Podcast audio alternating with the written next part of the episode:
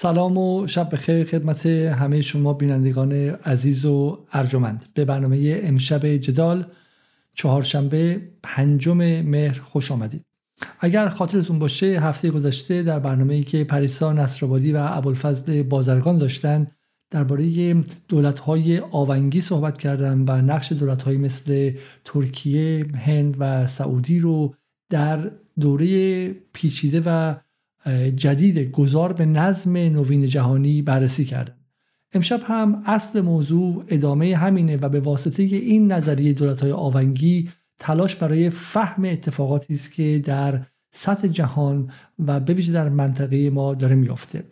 دو اتفاق خیلی مهم یکیش کریدوری است که در جنوب وعده داده شده و این هفته اگر یادتون باشه نتانیاهو هم در سازمان ملل ازش صحبت کرد و با نشون دادن عکس و تصویر گفتش که گفتش که کریدور جدیدی قراری که اتفاق بیفته و این کریدور قراری که نقشه خاورمیانه رو تغییر بده کریدوری که از هند به امارات میره از امارات از داخل سعودی رد میشه و بعد از اونجا به اردن و به اسرائیل می‌رسه در نهایت به بندر حیفا و از اونجا وارد دریای مدیترانه میشه و به اروپا می‌رسه و آقای نتانیاهو معتقد بود که در اینجا این خاورمیانه جدید یک از کارهایی که می‌کنه مهار ایران و غیر است.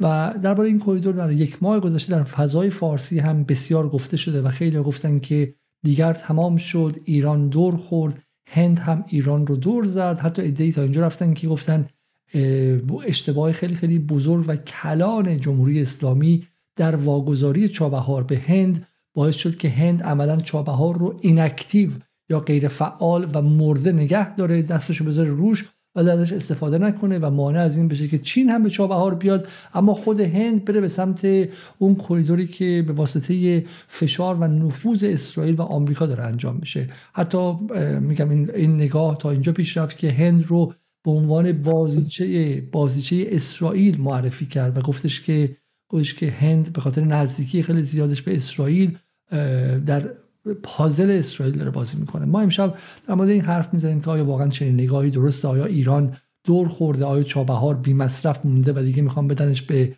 سطل آشغال و فایده نداره و غیره. اما همزمان هم همون جنس نگاه ها درباره شمال ایران هست و درباره دالان زنگ زور و اینکه ترکیه اردوغان به همراه نوچه خود آقای الهام علیوف می‌خواد به, به سمت دالان تورانی و اون رو به چین وصل کنه و چین هم سر ایران رو می‌خواد بدون کلاه بگذاره و بره و با ترک ها و با آذری با دولت آذربایجان و ترک ها نرد عشق ببازه. برای همین آنجا هم سر ایران بی کلاه مان و در واقع در این گذار به نظم جهان که کریدورها حرف اول و آخر رو می‌زنن و ما سالهاست داریم میگیم که جناب آقای حسن روحانی جناب آقای جواد ظریف جناب آقای زنگنه جناب آقای جهانگیری آقایون غربگرا فقط به دنبال فروش نفت برجام آمریکا و غیره نباشید. برید سراغ گردش به نظم جهانی و کریدور حالا میگن این کریدور این نظم جهانی. بفرمایید. در همین کریدور هم سر شما بی کلاه ماند. شما رو دور زدن و شما رکب خوردید. امشب درباره این حرف می‌زنیم و این حرف جدیدی خواهد بود که از آقای ابوالفضل بازرگان و خانم پریسا نصرآبادی خواهید شنید و امیدوارم برنامه بسیار جذابی باشه. اگرچه بخشهایش احتمالا پیچیدگی خواهد داشت و یک مقدار اندکی شاید بحث نظری و کمی آکادمیک باشه اما به شما وعده میدم که اگر صبور باشید حتی اگر پیشینه آکادمیک هم نداشته باشید در علوم سیاسی و روابط بین می‌تونید, می‌تونید دنبال کنید و به شما بنیانی میده که بعد وقتی که اخبار سیاسی رو در این برانور می‌خونید دیگه دستتون خالی نیست و می‌تونید با اون ابزار خودتون تحلیل کنید و نگذارید که رسانه ها شما رو به چپ و راست ببرن مثل این برگ ها در پاییز و ذهنتون رو بازیچه اون قرار بدن. خب سلام عرض می‌کنم خدمت خانم پریسا نصرآبادی و جناب آقای ابوالفضل بازرگان و خیلی خیلی خیلی خوشحالم که هر دو دوست رو در برنامه امشب داریم. خانم نصرآبادی. سلام به شما آقای علیزاده و همینطور سلام به آقای بازرگان و خوشحالم که می‌تونیم این بحث رو ادامه بدیم و هم بحث هفته گذشتهمون با آقای بازرگان رو در مورد مناقشه که در قفقاز جنوبی در جریانه و کریدور مورد مناقشه زنگ زور رو می‌تونیم تا حد زیادی بهش بپردازیم و یک روز رسانی نسبت بهش داشته باشیم و هم اتفاقاتی که در همین یک هفته گذشته در حد فاصله برنامه قبل تا امروز افتاده رو بهش بپردازیم و اینکه بریم سراغ کریدور پرماجرای عرب, عرب مد یا همون آیمک که به قول معروف خیلی هم سر و صدا کرده در همه دنیا و ایران. آی بازرگان. متقابلا بنده هم عرض ادب و احترام دارم خدمت شما جو ولی زاده خوشحالیم که امشب در خدمت شما هستیم. برخلاف چند شب چند برنامه قبل. هم نصر عزیز میزبان خوب. و همچنین بینندگان. امیدوارم یک ساعت آینده بحث خوبی رو پیش ببریم برای اینکه بحثی خود جذاب و رسانه‌ای باشه و بپریم وسط دعواهای روز به نظر من شاید بد نباشه به این خبر نگاه کنیم که هم بی بی سی و هم جاهای دیگه منتشر کردن و اون هم اینه که درباره درباره بحران قره اینکه اردوغان گفته ایران پیام های مثبتی در خصوص گشایش گذرگاه زنگ زور فرستاده.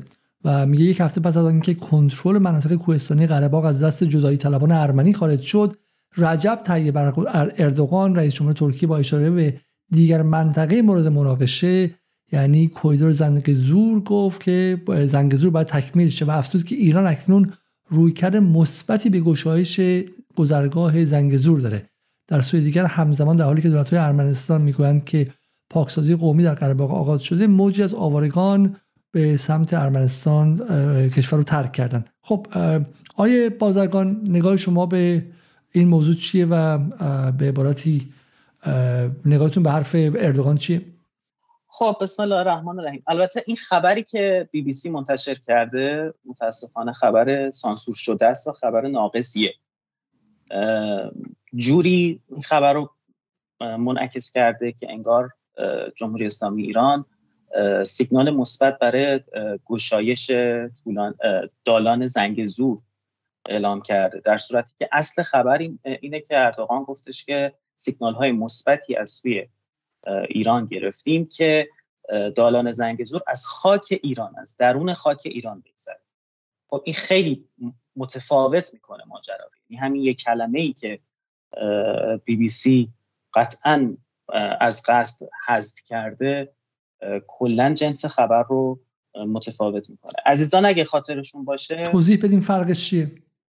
فرقش اینه که اگه جمهوری اسلامی ایران با افتتاح دالان زنگ زور همون متصل شدن مرز آذربایجان و نخجوان از خاک ارمنستان موافقت کنه دعوای این که اگه این مالکیت به آذربایجان واگذار بشه دعوای این که مسیر ارتباطی جمهوری اسلامی ایران به ارمنستان بسته میشه شروع میشه. و اون مبحثی که ایران در تعیین ژئوپلیتیک قرار می‌گیره کاملا احتمالش زیاد میشه و ماجرا کاملا متفاوت میشه. اما اگر این کریدور از مرز درون خاک جمهوری اسلامی ایران بگذره و این مسیر تحت حاکمیت جمهوری اسلامی ایران باشه کماکان جمهوری اسلامی ایران امکان رفت آمد با ارمنستان رو خواهد داشت و این گرهی که در مرز ما وجود داره با یک تفاهم مشترک باز میشه و همه منفعت می‌برن.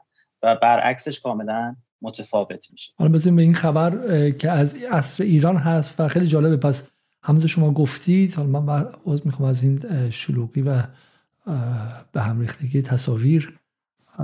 ولی پس همونطور شما گفتید این خبر رو ما متفاوت می‌بینیم در اینجا. چون اینجا میگه اردوغان ایران از ایده عبور کریدور زنگزور از قلمرو خود استقبال می‌کند. این کریدور می‌تواند از ایران عبور کند. این بله بله. این پس پس بی بی سی با زرنگی این قضیه رو منتقل نکرده. من الان متوجه شدم. خب و این حالا چه فهم هفته پیشم در موردش صحبت کردیم. درسته؟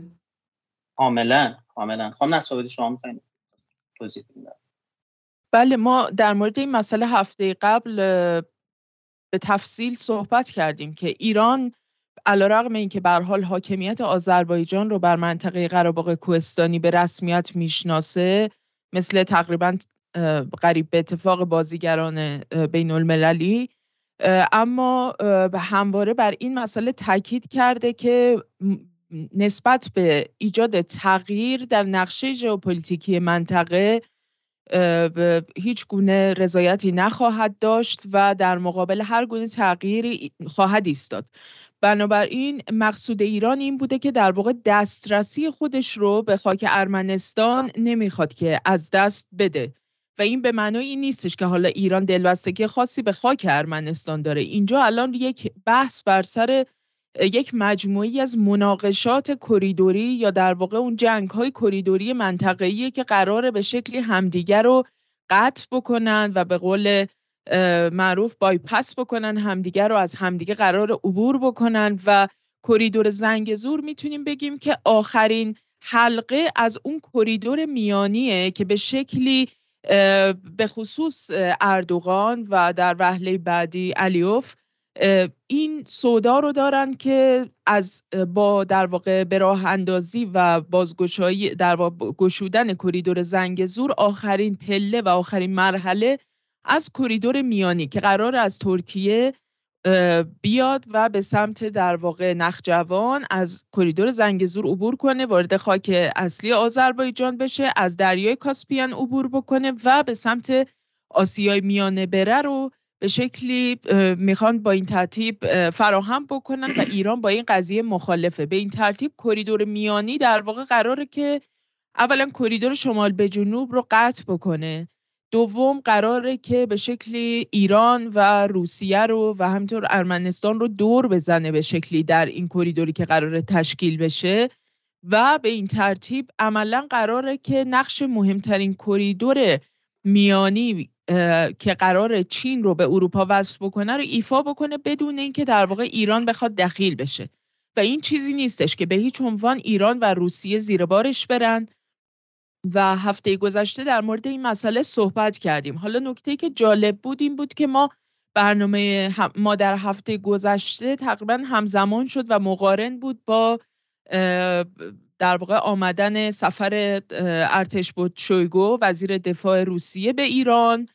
و اینکه به هر حال همه حدس می‌زدن که احتمالا این سفر دلایل ویژه‌ای داره. صرفا برای اینکه بیاد بازدید کنه از تسلیحات ایران و به شکلی بخواد رونمایی بشه از تجهیزات نظامی ایران که برای براشون قطعا هم خیلی شگفتآور بوده و نظرشون رو جلب کرده ولی صرفا به این دلیل نبوده. اینکه شویگو به ایران اومده مطمئنا به این دلیل بوده که در واقع روسیه با ایران می‌خواستن با همدیگه به یک ضمن مشورت به یک طرح مشترکی برسن که به عنوان پیشنهاد روی میز بگذارن.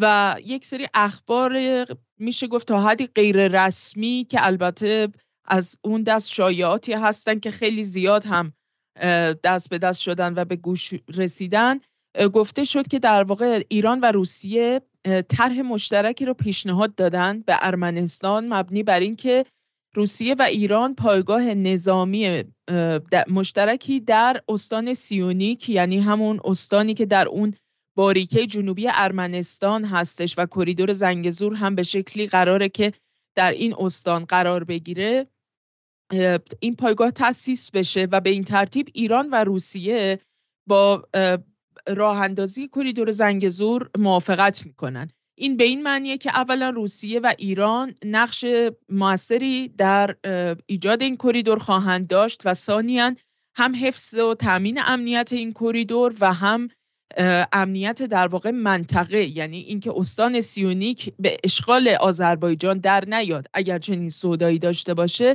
چنین نقشی رو ایفا بکنن. ظاهرا این پیشنهاد از سمت ایروان و دولت پاشینیان رد شده و بنابراین این پیشنهاد رو ایران و روسیه روی میز داشتن اما به حال حالا به حال مجبور شدن که به پلن دومی مراجعه بکنن. قاعدتا سیگنال هایی که اردوغان ازش صحبت کرده و پیام هایی که احتمالا حالا گفتگوهای مذاکراتی که پشت پرده صورت گرفته برای اینکه به شکل دیگری در واقع کریدور زنگزور در قلمرو ایران قرار بگیره و راه اندازی بشه قاعدتا بر مبنای یک طرح دوم یا یه پلن بی هستش که ایران و روسیه بر سرش توافق کردن. از اونجایی که از اونجایی که مخاطب جدال هفته پیش خیلی نقد داشت که شما پیچ شما حساسیت ها در نظر نمی‌گیرید چرا مثلا نگاهتون به قدر کافی به اردوغان سخت گیرانه نیستش بردن نابود کردن و غیره. ولی ما در نهایت اول اصلا موظفیم که به حقیقت پایبند باشیم و بتونیم تحلیلی بدیم که با واقعیت جو در بیاد من می‌تونم بگم که بریم و نابود کنیم و کل آذربایجان رو پس بگیریم و سرزمین مادری ما و باکو هم پدر بزرگ من اصلا باکو زندگی می‌کرد در بچگی پنج سالگی در باکو می‌رفتن و میومدم بریم باکو رو بگیریم سهم پدر من رو بدین اونجا زمینه ما رو بدین اصلا. و غیره. ولی مهم اینه که اولا که این با واقعیت جور در میاد یا نمیاد. و به که اگر چنین اتفاقی بیفته که خانم نصرآبادی گفتش این با تحلیلی که هفته پیش انجام شد جور در میاد. بذاریم بریم یه خورده از سه چهار دقیقه پایانی برنامه هفته پیش رو ببینیم و ببینیم که اصلا چند مردا یا چند زنه حلاج هستیم و بعد برگردیم. وقت نمیشه. اینکه من میگم باید ذهنمون رو شبکه کنیم بده بستون کنیم ما باید به ترکیه بگیم ترکیه اینجا ما اگه تو به کمک ما نیاز داری ما هم تو قفقاز به کمک تو نیاز داریم. تو قفقاز وقتی می‌بینیم که مسیر زنگ زور رو ده تا کشور دارن حمایت می‌کنن راه بیفته که من یه دونه وایستادم. میگم نه راه نیفته و برای من تله شده. کافیه پای من به جنگ تو این منطقه باز شه. جنگی که معلوم نیست کی دیگه تموم شه و معلوم نیست برنده و بازندش کی خواهد بود. من باید با ذهن دیگه راه برم. بگم ترکیه تو می‌خوای اینجا رد بشی؟ باشه. من بهت امتیاز بیشتر میدم. از همون مسیر خاک من دوباره بیا رد شو. من گمرک رایگان برات در نظر می‌گیرم. زیر ساخت بهتر بهت میدم. امتیاز A تا Z بهت میدم. از مسیر من رد شو. نه می‌خوای از زنگ زور رد این هفت سه سال پیش بعد می‌زدی. متاسفانه نزدی. از زنگ زور می‌خوای رد منم باید رد شم. من باید از زنگ زور تو می‌خوای از زنگ زور رد نفت گاز منم باید ببری. نمیشه که گاز فقط آذربایجان رو ببری. اینجا مرز منه. کافیه دو تا بمب برات بذارم بترکه. حق حاکمیت اینجا باید مشخص شه. دست ارمنستان بماند. می‌خوای رد شی نیروی حافظ صلح اینجا نباید فقط روسیه باشه. منم باید باشم. کریدور زنگزور می‌خوای رد شی okay. رد شو. من باید به ارمنستان برسم. برای اینکه وضعیت اطمینان حاصل کنه نیروهای من باید بیاد تو این کریدور. این میشه استفاده از قدرت برای همکاری نه استفاده از قدرت برای جنگ. این میشه زورگویی برای رسیدن به یک تفاهم مشترک. این میشه خونساسازی توته های اسرائیل در این وضعیت به شدت بحران و پیچیده در مرزهای شمال غربی کشور ما. خب حالا دو تا سوال خیلی مهم از آقای بازرگان مطرح میشه. اول اینکه شما تحلیلگر هستین یا اینکه نه؟ اطلاعات پشت پردم دارید. خب و دومش اینه که شما غیر از این پیرن ندارید. چون هفته پیش هم همین پیرن پوشیده بودید. هفته پیش به شباهت موهای ما و خانم نصرآبادی توجه شده بود. حالا امشب هم به پیرن ما. ببینید ما هفته پیش البته هفته پیش دفعه اولی نبود که این صحبت کردیم. بنده خودم و همچنین خانم نصرآبادی جاهای مختلف با خود شما آقای علیزاده بارها درباره زنگ زور برنامه گذاشتیم و من بارها تاکید کردم که اینجا رو باید با نگاه شبکه‌ای چند لایه بیایم بهش نگاه کنیم. چند تا نکته رو هفته پیش باز ما یادآوری کردیم که امروز باید بهش توجه کنیم که مشخص شد که اشتباه نگفتیم الان رقمی که کلی به خاطرش پشت بردیم یکی اینکه بنده تاکید کردم که مسیر دالان زنگزور و هدف ترکیه کشیدن پای ناتو و بستن مستقیم مرزهای ایران نیست. هدف ترکیه رسیدن به چین هدف ترکیه دستیابی به منافع خودشه. حالا این مسیر به ضرر ماست؟ بله. و مثال زدم. گفتم اون مسیری که ما رفتیم تو سوریه و محور مقاومتی که به دست آوردیم به ضرر ترکیه شد. اما ما از قصد برای ترکیه نرفتیم کارو بکنیم. ما برای منافع خودمون رفتیم.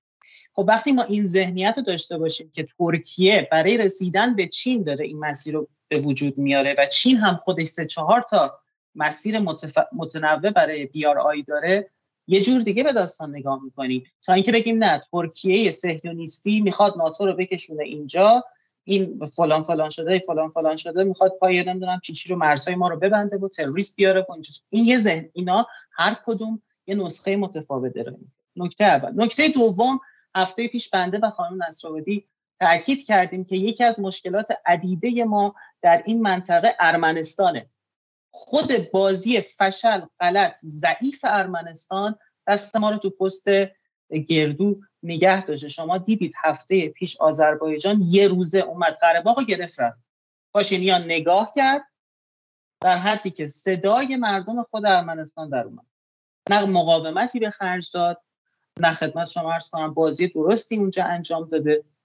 و همونطور که خانم نصرآبادی هم اشاره کردن بارها ما خبر پشت پرده روی پرده شنیدیم توی تحلیل ها که ارمنستان دعوت جمهوری اسلامی ایران رو رد کرده بارها. حتی گفته ما نمی‌خوایم شما بیاین تو خاک ما نیرو بیارید اینجا رو مثل سوریه کنید. خب این دسته ما رو بسته و شما می‌بینید این بازی غلط ارمنستان روز به روز داره علیف رو پروتر می‌کنه. روز به روز. پس اگه ما اینو بدونیم دیگه نباید نسخه بدیم. آقا ما بریم با ارمنستان اتحاد ببندیم. نه. از روز اول بنده گفتم از سه سال پیش گفتم رو پاشینیان نمیشه. شرط بندی کرد. این یک اسب بازنده است. این مثل حسن روحانی بازی می‌کنه. کار دست خودش میده. کار دست ما میده. فوش خوردم به خاطر این حرف. امروز دیدید که پاشینیان داره غلط بازی می‌کنه. نکته دیگه ای که باز ما تاکید کردی بازی روسیه بود. روسیه هم با اینکه میاد خیلی جاها با ما هماهنگ میشه اما اهدافش و هدفش در زنگ زور با ما یکی نیست لزوما. شما به شدت برخلاف اینکه میگن آذربایجان و ترکیه دارن اهداف ناتو رو اینجا دنبال می‌کنن شما می‌بینید که آذربایجان با نیروهای صلح روسی در منطقه قره کاملا هماهنگ بود اومد نیروها رو گرفت و رفت. روسیه هم هیچ صداش در و روسیه اینجا خط قرمز کاملا مشخصی داره که ناتو پاش به خزر با نشه ولی در عین حال داره به ترکیه امتیاز میده که بیا. پس اون تصوری هم که من بارها عرض کردم که ما داشته باشیم آقا بریم با روسیه اتحاد ببندیم جلوی ترکیه وایسیم. اون تصور هم دیدید که این اتفاق نیفتاده و روسیه هیچ واکنش جدی جلو آذربایجان برای گرفتن کامل قره نشون حتی به زبان هم شما با حالا یکی ممکنه بگه دستش تو اوکراین بنده ولی در واکنش دیپلماتیک زبانی و اعلام رسمی هم شما می‌بینید که واکنش جدی نشون نداد. خب پس این نکته که با همیشه می‌گفتیم آقا اینجا یک مسئله که ما به دلیل داشتن مسائل قومیتی لب مرزمون به دلیل توته های اسرائیل به دلیل سرمایه گذاری طولانی مدتی که رسانه های باکو و رسانه های ترکیه دارن می‌کنن پانتورکیسمی که اینجا دارن تقویت می‌کنن تجزیه طلبی که اینجا دارن تقویت می‌کنن ما اینجا نمی‌تونیم نسخه های تک خطی بدیم. اینجا من گله می‌کنم از همه کسایی که نسخه های تک خطی مدت دادن. هی بریم بزنیم بکشیم بگیریم پس بگیریم نخجوان رو پس بگیریم فلان کنیم. بعدش کار می‌خوایم بکنیم؟ بعد این نسخه ها چیکار می‌خوایم بکنیم؟ لحظه ای که ما پامون به جنگ لب مرزمون بازشه با ترکیه با آذربایجان با اسرائیل با سه تا دولت رسمی وارد جنگ بشیم و همزمان درگیر هزار تا بدبختی با پانتورک های داخل کشور خودمون تبریز بشیم. قبلا هم گفتم یه زن زندگی آزادی هم به هم بچسب و فلان. دوستان اینجا مرز ماست. من یک رئالیست میگم تو سوریه باید بریم بجنگیم. من یک رئالیست میگم با آمریکا لازم شه حتما باید بجنگیم. من یک رئالیست میگم حتما باید بمب اتم داشته باشیم. ولی محاسبه هزینه فایده هم دارم. مرز رو آدم دم در خونش رو یه جور دیگه رفتار می‌کنه وقتی زن و بچهش دم درن. سر کوچه و دم خونه رقیبش هم یه جور دیگه رفتار می‌کنه. این کارشناسانی که خودشونو کشتن انقدر جو دادن تو این سه سال. خب کو؟ گفتید بریم با ارمنستان خودمون رو ببندیم. ارمنستان نمی‌خواد. گفتید با روسیه خودمون رو ببندیم. جلو ترکیه وایسیم. روسیه با ترکیه روابطش به مراتب از ما بهتره. خب چیکار کنیم؟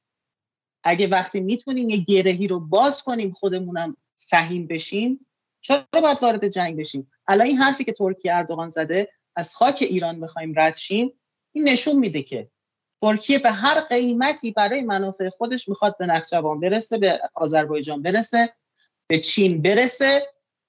اما تو این راه همونطوری که این آدم شارلاتان با همه بازی می‌کنه با ایران هم می‌تونه بازی کنه و این سیگنال به ایران میفرسته که از خاک تو هم می‌تونم رد شم تو چه امتیازی به من میدی؟ خب آدم وقتی با هماهنگی با همکاری بتونه مشکل حل کنه چرا باید وارد جنگ بشه؟ دو نکته. اولا که خانم اسرابادی نکته شما رو بشنویم. یه دونه توییت هم امروز آقای جمشیدی نوشته که با هم دیگه ببینیم اون رو. محمد جمشیدی میگه در مکالمه امروز رؤسای جمهوری ایران و روسیه درباره قفقاز دکتر رئیسی با تاکید بر لزوم احترام به تمامیت ارضی و حاکمیت ملی کشورها هر گونه تغییر ژئوپلیتیک یا کریدور را موجب پیچیدگی شرایط و غیر قابل تحمل دانست. آقای پوتین ضمن تاکید بر مشارکت راهبردی دو کشور بر گفتگوهای سه به علاوه سه تاکید کرد. خانم مسعودی نگاه شما بالا هم به حرفی که آقای رئیسی زده هم حرفی که آقای پوتین زده چی اینجا؟ آقای رئیسی که حرف عجیبی نزدن حرف تازه‌ای نزدن. ایران از ابتدا هم همین رو گفته بود. گفته بود که اگر بنا باشه کریدوری تأسیس بشه گشوده بشه در این منطقه که ایران و روسیه حالا به شکلی ایران در اصل در اون هیچ گونه نقشی نداشته باشه در تامین امنیت منطقه و به شکلی از اون کریدور نتونه برای بر حال منافع خودش در تبادلات تجاری خودش بخواد استفاده بکنه برای عبور و مرور خودش و همینطور این باعث بشه که به تدریج یک مرز تاریخی که با کشور ارمنستان داشته بخواد به تدریج از بین بره و هیچ زمانتی هم وجود نداشته باشه که اون منطقه از ارمنستان که استان سیونیک هست در جنوب ارمنستان یک باریکه مثل یک قیف میمونه ارمنستان. اون تکه پایینش که عملا از کریدور لاچین به بعد رو روی نقشه ما نشون دادیم هفته قبل که به نظر می‌رسه که آذربایجان این سودا رو داره که در واقع این کریدور لاچین که الان در کنترلش هست رو امتداد بده کاملا و اون رو یه نقشه در مورد قفقاز بود قبل از این. اشتباه نکنم بله. و اون رو امتداد بده دقیقا همینه. ببینید اون منطقه قرمز که منطقه مورد مناقشه هست و درگیری ها الان تو اون در جریان بوده در, هفت در این یکی دو هفته گذشته یک خط باریکی رو می‌بینید که از اون وصل به ارمنستان و اون کریدور لاچین بوده که طبق توافقی که از سال 2020 داشتن ارمنستان و آذربایجان و روسیه هم به شکلی اون رو به نوعی این توافق رو تضمین می‌کرده حضورش بنا بوده که در واقع سلبانان اینجا باشن و این منطقه برای رفت آمد مردمی که توی منطقه قرمز رنگ هستن مردم ساکنان ارمنی این منطقه به خاک ارمنستان و همینطور برای انتقال مواد غذایی، مواد بهداشتی، دارویی و سایر خدماتی که مورد نیاز مردم هست از این استفاده بشه. که خب دولت آذربایجان این رو این کریدور رو بسته و تحت کنترل گرفته و حتی مردم این کشور رو به شکلی میشه گفت که در واقع حالا به تعبیر بعضی از کسانی که در مورد این بلاک یا به شکلی انسدادی که ایجاد کرده باکو در این کریدور بهش گفتن که در واقع یک شکلی از یک جور نسل کشی آرام آرام و تدریجی این قضیه که شما اجازه ندی که حداقلی از زندگی برای مردمی که توی این منطقه ساکن هستند تامین بشه. به هر حال بحث بر سر اینه که امتداد این کوریدور قرار بیاد و این طرف به خاک نخجوان که به رنگ صدری رنگ سبز خیلی کم رنگ تری هستش این سمت و جدا افتاده از خاک اصلی آذربایجان متصل بشه به این ترتیب اون باریکه و اون تکه خاکی از ارمنستان که به شکلی زیر این خط قرار خواهد گرفت اونجا در اختیار دولت باکو و ترکیه قرار خواهد گرفت. اگر که کریدور زور عملا از خاک ارمنستان عبور بکنه. آقای رئیسی هم داره همینو میگه. چیز عجیبی نگفته و تکرار تمام حرفایی که ایران تا الان زده ما هم همینو میگیم. الان صحبتی که آقای اردوغان مطرح کرده کاملا بحث متفاوتیه. آقای اردوغان به سراحت برگشته گفته که ما می‌خوایم که این کریدور به هر ترتیبی گشوده بشه و راه بیفته. چه از خاک ارمنستان چه از ایران. اگر ارمنستان موافقت بکنه که این از خاک ارمنستان رد بشه خب ما اینو از ارمنستان راه میندازیم. اگر نه و اگر این مسئله بخواد با مشکلی مواجه بشه طبیعتا ما میایم و این رو از خاک ایران از همسایه خودمون ایران در واقع این کریدور رو رد می‌کنیم و همسایهمون ایران رو دخیل می‌کنیم در این پروژه تا مسیرهای حالا هم خطوط ریلی و هم سایر راههایی که به حال در این کریدور حضور دارن وجود دارن تعریف شدن برنامه ریزی شده به حال از خاک ایران عبور بکنه. به این ترتیب ایران بخشی از این پروژه خواهد بود. طبیعتا مثل ترکیه و آذربایجان نفعی از این پروژه خواهد برد. اگر این پروژه دایر بشه و همونجوری که اردوغان در واقع گفته ببینید یه مسئله که خیلی ما راجبش تاکید کردیم به بحانه های مختلف و در بحث از کریدورهای مختلف این بوده که مسئله اصلی در مورد کریدورهایی که الان در جریان هستن یا قراره که راه اندازی بشن و به جریان بیفتن مسئله تأمین امنیتشون یعنی کریدورها در مناطقی که بخوان مناقشه ای در اونها وجود داشته باشه. دائما امنیت بخواد زیر سوال بره و با بیثباتی و آشوب یا هر شکلی از هرج و مرج یا در درگیری های نظامی بخواد مورد تهدید قرار بگیره این کریدورها عملا هیچ گونه انتفاعی به طرفینی که به نوعی دخیل هستند در این کریدورها نخواهند رسوند. ترکیه به خوبی می‌دونه که اگر قرار باشه که این کریدور راه بیفته چین یک پایه اصلی سرمایه گذاری در این کریدور و راه اندازی خطوطی هستش که قرار متصل بشن نهایتا در این مجموعه کریدور میانی و اگر بنا باشه که در واقع این کریدور بخواد با درگیری های همراه باشه چه در خاک ارمنستان با درگیری هایی که طبیعتا به وجود میاد روسیه و ایران ازش رضایت نخواهند داشت و به هر حال یک مناقشه ای میشه که همیشه مثل یک زخم سرباز امنیت این کریدور رو تهدید می‌کنه. برای همینم اردوغان اینو به خوبی می‌دونه و به عنوان کسی که خیلی کاسب مسلک هم هست در عرصه سیاست می‌دونه که ما با میگه که ما هدفمون اینه که هم رونق و به شکل شکوفایی اقتصادی رو توأم با صلح یک صلح وسیع توی این منطقه بخوایم به همراه بیاریم و طالب هیچ شکلی از مناقشه نیستیم. بنابراین این خیلی منطقی و اقلانیه که بخوان مسیر ایران رو انتخاب بکنن. ایران هم بارها از سالهای قبل پیشنهاد این مسئله رو مطرح کرده بوده که به جای این که به این مناقشه دامن بزنید و اصرار داشته باشید که از خاک ارمنستان عبور بکنید امتیازاتی هم ما در اختیارتون قرار میدیم. کمک می‌کنیم تو سرمایه گذاری ها بر finance کردن پروژه ها اتوبان ها رو راه اندازی می‌کنیم و غیره و غیره و بیایید از خاک ایران رد بشید. و به این ترتیب بسیاری از پروژه های نیمه کاری که در ایران هم معطل باقی موندن در سالهای گذشته قطعا زیل این پروژه فعال خواهند شد و تکمیل خواهند شد. یکی از اون مهمترین ها یکی از خطوط ریلی هستش که ایران رو به اروپا متصل می‌کنه.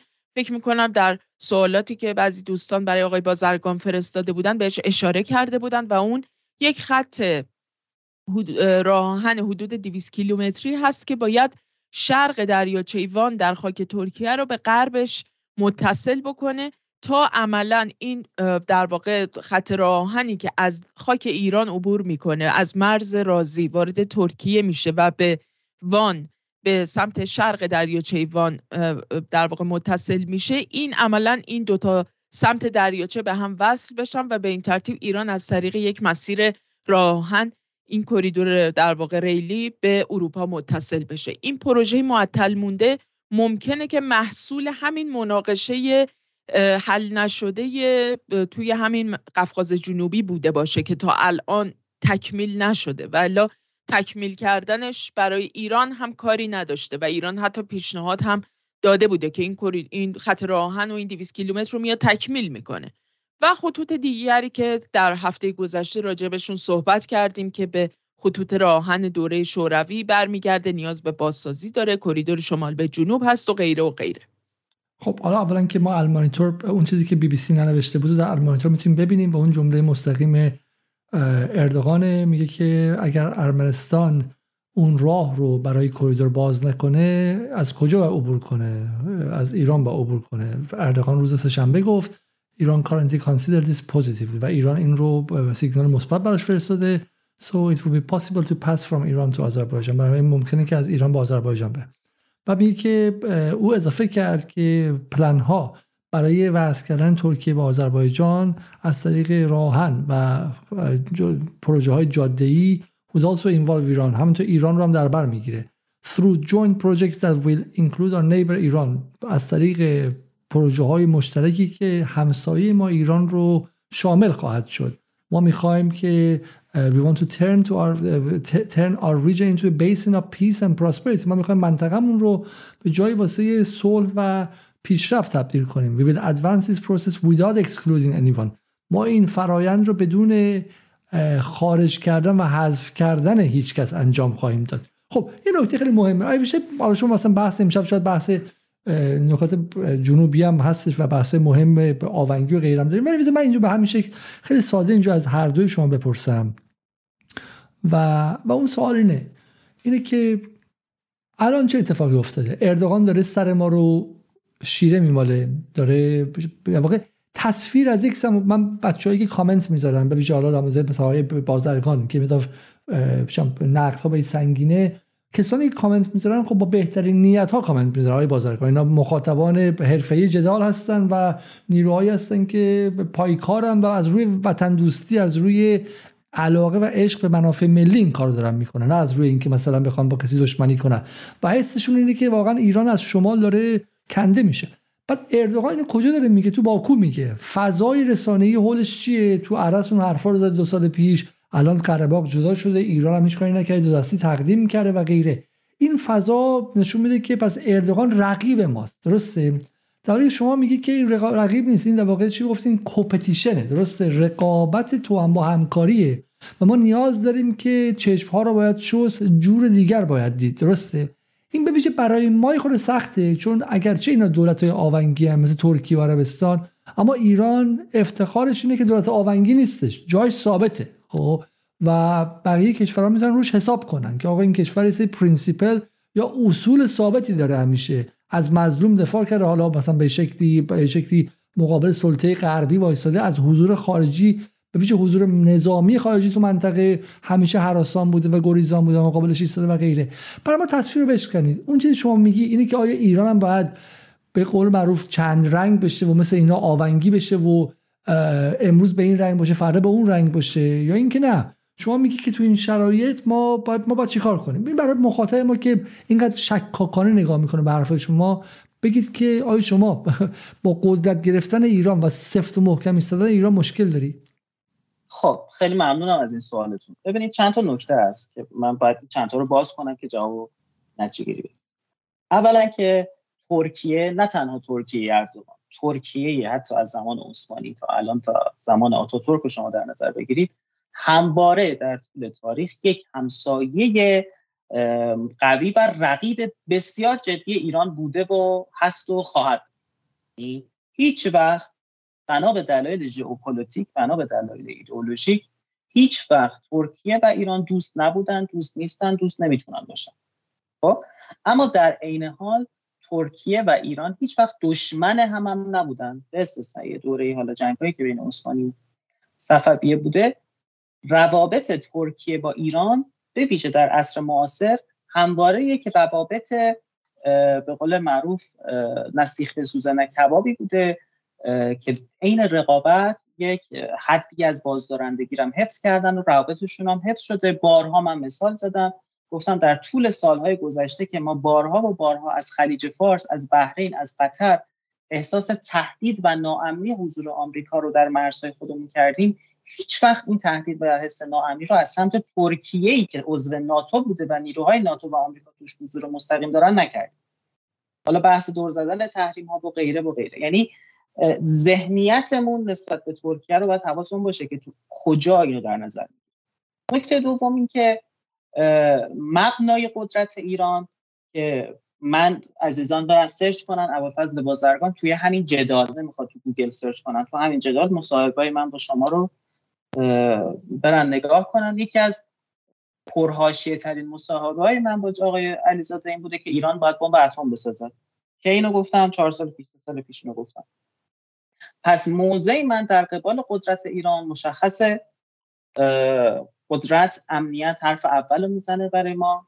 بازی رئالیستی حرف اول می‌زنه. اما در مبنای رئالیستی بودن محاسبه هزینه فایده. ببینید محاسبه هزینه فایده هم یه مبنای اصلی رئالیستی بودن و قدرت و امنیت.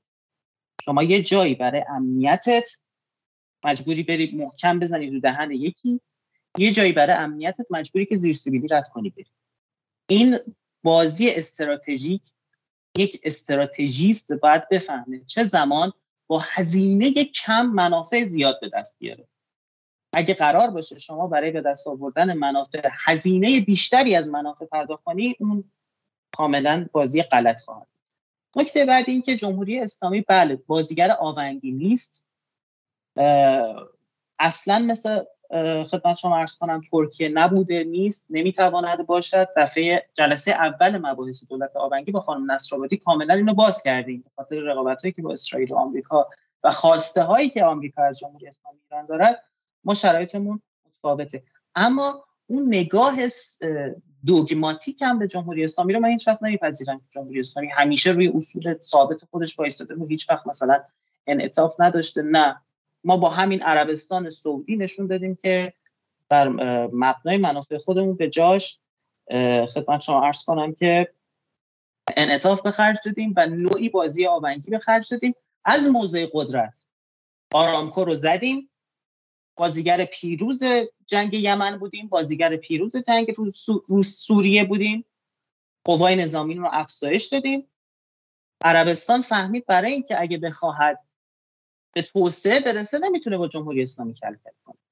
این وضعیت در قبال ترکیه هم همینه. اینکه من میگم با ترکیه باید کار کنیم به معنای این نیست که من به ترکیه اطمینان دارم. به معنای این نیست که ما به ترکیه به چشم دوست نگاه کنیم دست دوستی دراز کنیم. الان این عکسی که شما اینجا دارید می‌بینید آقای اردوغان و بن سلمان سر جریان خاشخچی می‌خواستن گردن همو بزنن. الان روابطشون رو گسترده کردن. بن سلمان یکی از بزرگترین قراردادهای خرید پهپاد رو با ترکیه امضا کرده. این به این معناست که این دو تا کشور الان با هم دوست شدن و با هم اطمینان دارن. هرگز همچین چیزی منافع حرف اول می‌زنه. حالا ما نگفتیم مثلا بیایم زیر پای اصول خودمون بذاریم. ما در قبال ترکیه چه اصولی مثلا نسبت به گروه های شیعه داریم؟ ما هنوز که هنوز تو سوریه رو موضع خودمون هستیم. ترکیه از ما در سوریه شکست خورده است.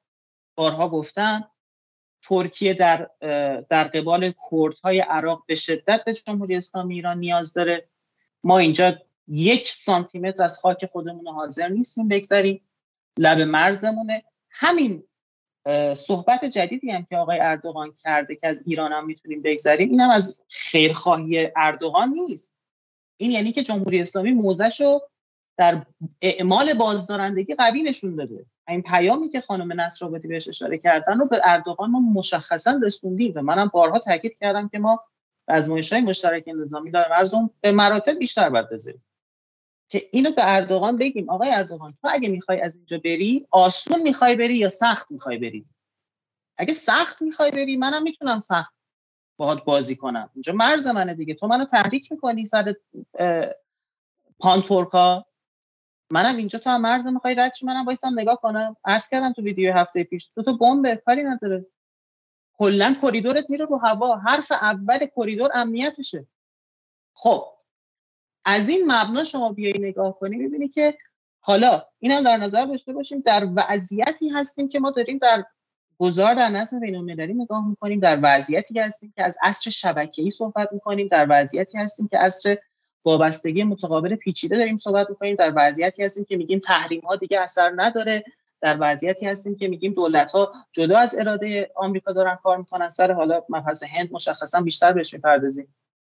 در این وضعیتی هستیم که میگیم در ده سال آینده 20 سال آینده می‌خوایم خودمون رو بیاریم بالا. بگیم جمهوری اسلامی ایران در این نظم جدید آینده می‌خواد سری تو سرما داشته باشه. ترکیه هند عربستان این حرفو دارن می‌زنن. ما هم مگه نمی‌خوایم بگیم سری تو سرها داشته باشیم؟ و بعد از منافع استفاده کنیم از فرصت ها استفاده کنیم تهدیدات خودمون رو کاهش بدیم. یه موضع کاملا موضع رالیستی مبنی بر منافع ملی مبنی بر خدمت شما عرض کنم که امنیت ملی حتی مبنی بر اگه بخواید حزب هم بهش نگاه کنید انقلابیه. رهبری بارها گفته آقا این پیچ تاریخیه. ما الان در پیچ تاریخی هستیم که داریم وارد نظم جدید میگیم میشیم. بارها ایشون گفتن. بارها تاکید کردن که حواسمون باید باشه چطور از این پیچ بگذریم که در آینده به قله برسیم. خب حواسمون باشه چطور از این پیچ بگذریم یکیش هم اینجاست. در خدمتتون هستم خانم خواهش می‌کنم. من صدای شما قطع آقای سوال من از خانم بسیار خانم شما بفرمایید. نه من فقط می‌خواستم این نکته رو به صحبت های بازرگان اضافه بکنم که متاسفانه یک مسئله مهمی که وجود داره اینه که یک شکاف قابل توجهی ظاهرا بین بخش مهمی از بدنه دیپلماسی در ایران و تحلیلگران وضعیت نظام بین الملل با کسانی که به شکلی در یک عرصه میدانی دارن این تغییر روندها و تغییر در توازن قوای حالا منطقه یا بین المللی رو دنبال می‌کنن وجود داره. متاسفانه ما با یک حجم عظیمی از تحلیل هایی مواجه هستیم که با عرض شرمندگی بی نهایت حپروتی و متعلق به دوران به شکلی جنگ سرد هستن. یعنی با یک فهم جنگ سردی ما نمی‌تونیم بریم به تحلیل وضعیت در شرایط کنونی. این یک ذهن چابک همزمان بسیار دقیق و مسلح به یک سری ابزارها و به شکلی امکانات نظری سیاسی داده هایی که از میدان به خصوص داره همزمان تغذیه میشه. یعنی اون تعاملی که بین دستگاه دیپلماسی و میدان باید وجود داشته باشه و ما خلایش رو من احساس می‌کنم که به شکل خیلی جدی می‌تونیم حس بکنیم. چون هر جایی که ما داریم می‌بینیم که فعالان و کنشگران عرصه میدان دارن بازی می‌کنن بازی ها داره خوب رقم می‌خوره. جایی که کنشگران عرصه دیپلماسی دارن تحلیل می‌کنن و بحث می‌کنن و راهکار ارائه می‌کنن و رهنمود صادر می‌کنن. ما با یک سطح عظیمی از تحلیل های تخیلی مواجه هستیم که آدم واقعا بعضی وقت دلش می‌خواد فقط سرش رو به دیوار بکوبه.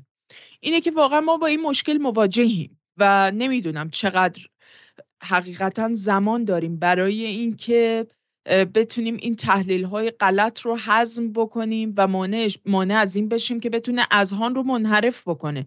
چون به هر حال تصمیم سازان هم بخششون طبیعتا ممکنه که در یک شرایط ویژه و سر یک بزنگاه های تحت تاثیر این تحلیل های غلط قرار بگیرن.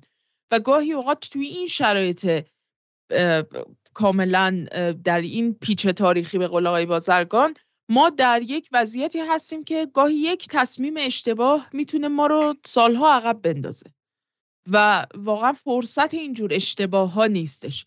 این که باید نگاه ما برای تحلیل مسلح به این باشه که از منظر منافع ملی به قضیه نگاه بکنیم و یک کمی سعی بکنیم که به شکلی از خودمون عادت زدایی بکنیم از ذهن خودمون عادت زدایی بکنیم که یکم فاصله بگیریم از اون پارادایم هایی که دائما داره مدل های جنگ سردی رو تعمیم میده به وضعیت هایی که کاملا متفاوتن از اون شرایط.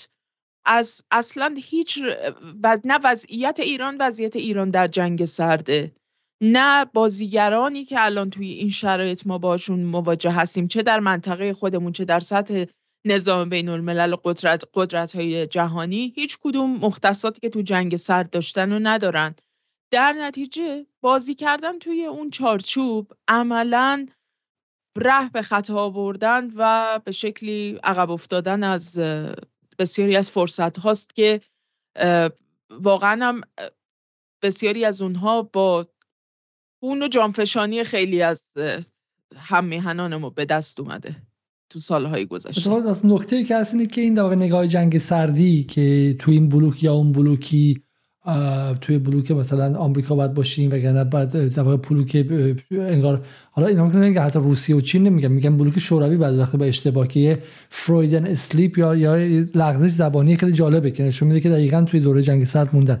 پس این فقط متخصص مختص غرب گرایان نیستش حتی تو بچهای در واقع انقلابی هم همین نگاه هست و همه حرف اینه که ما دور در تاریخ رو دوری دورانی و سیرکولار نبینیم که حالا از تک قطبی رفتیم دوره به جنگ سرد از جنگ سرد باز میام تک قطبی. نه این دوره یک دوره جدیدیه که حالا بخوام مقایسه کنیم خیلی میگن با جنگ جهانی اول و پیش از اون.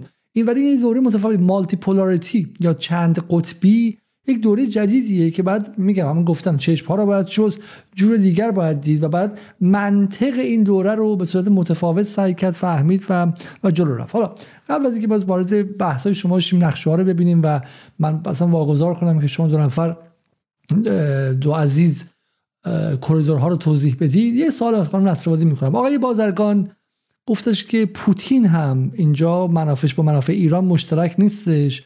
و اگه درست فهمیده باشم بازرگان اصلاح کن خب؟ و پوتین هم اینجا چیزی نگفته و اون هم مثلا براش خیلی مهم است که الان منافع ایران چیه. در واقع اینجا این نیست که مثلا بلوک ایران و روسیه باشه اونور مثلا بلوک ترکیه و آذربایجان مثلا باشه و غیره. نگاه شما به این چی خانم نصرآبادی؟ چون به نظر میاد که پوتین هم در ارمنستان با ما همراستا نبوده از اول. یعنی به ویژه مثلا سر قضیه قره باغ اصلا دخالت نکرد و به عبارت نگاهش بود که پاشینیان آدم غرب بذار دندش نرم. خب دندش نرم و من به شکلی مجازاتش می‌کنم تا اینکه مثلا احتمالا بر کنار شه و غیره. به این نگاه نمی‌کرد که چه عواقبی برای ایران خواهد داشت و غیره. نگاه شما به این چیه؟ ببین یه نکته که وجود داره در مورد روسیه و این مناقشه که ما الان در قفقاز داریم اینه که طبیعتاً دغدغه اصلی ایران تغییر اون نقشه و در واقع دستکاری در این مرزهای ژئوپلیتیکی منطقه است و این برای ایران خط قرمزه. از طرف دیگه روسیه یک سری دغدغه های دیگری هم به شکل جانبی داره علاوه بر این که در یک سری از این دغدغه ها با ایران مشترکه.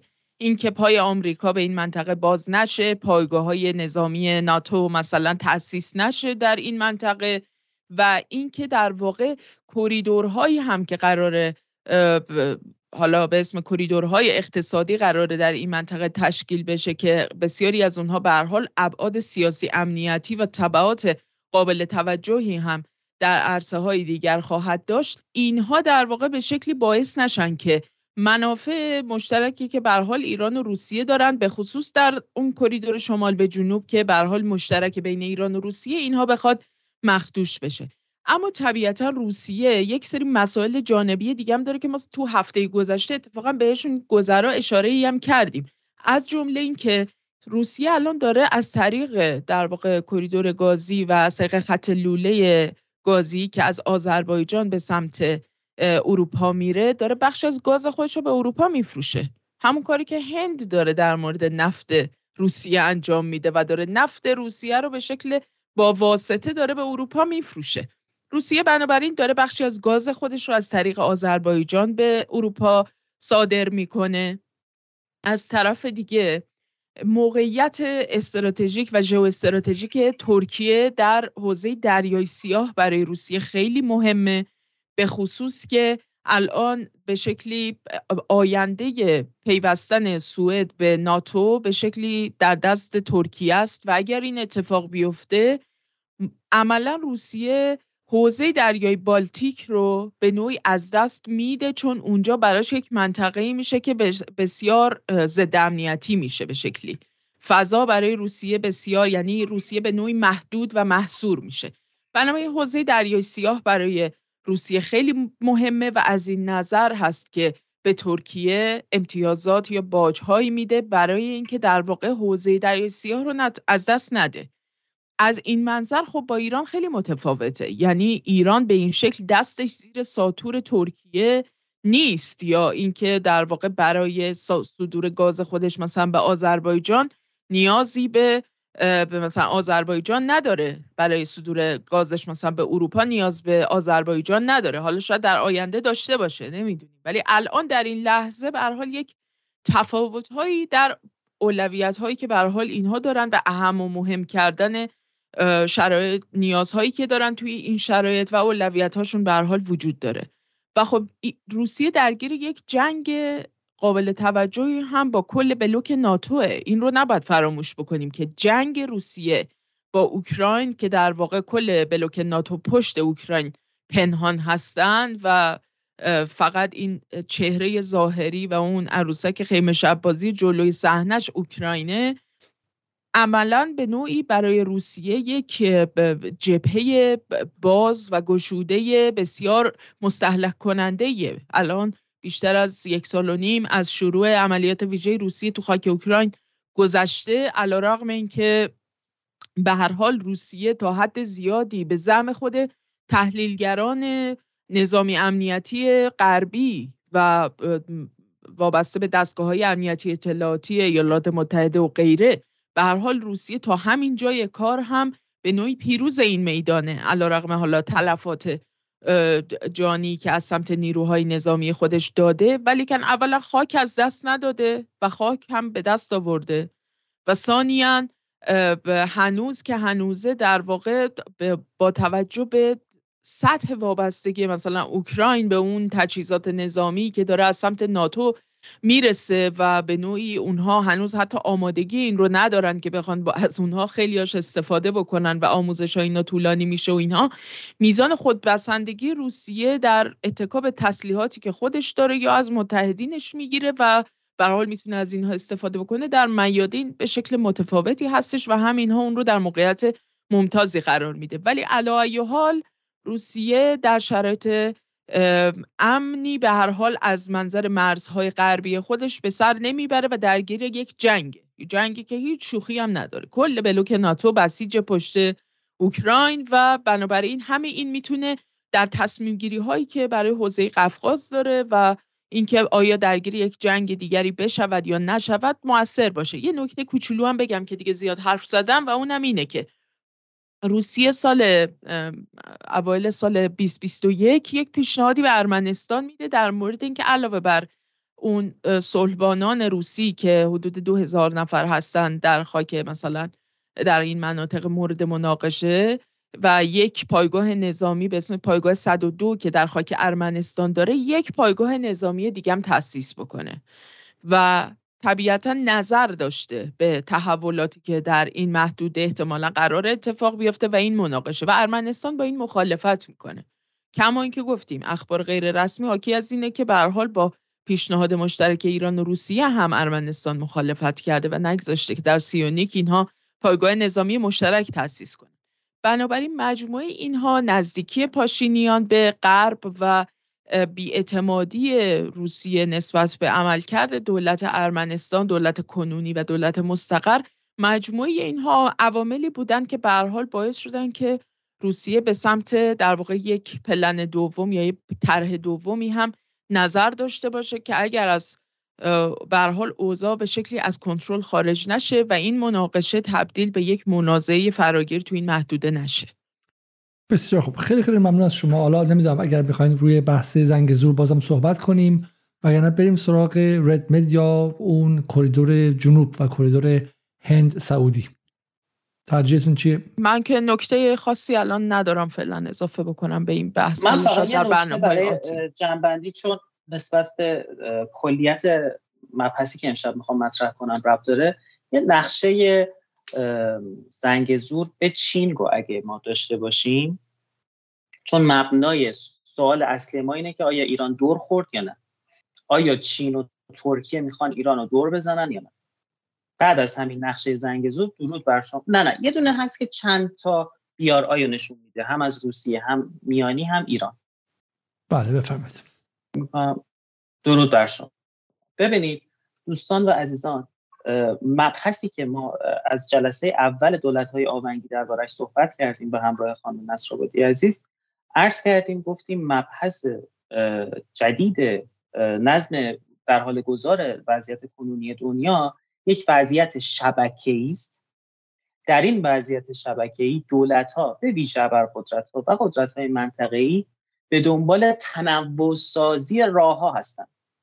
هم تنوع سازی راه های کسب منافع خودشون هم تنوع سازی روابط خودشون و هم تنوع سازی کریدورها توی این شما نگاه کنید تو روابطشون همین دولت های آونگی تنوع سازی دارن می‌کنن بلوک بندی نمی‌کنن. توی کریدورها هم همینطوره. یعنی چین از ابتدا کریدور میانی رو نیومده بگه ایران رو ول کنم بیام کریدور میانی. کریدور میانی از کشورهای آسیا میانه برم دست ترکیه برم ایران رو دور بزنم. نه.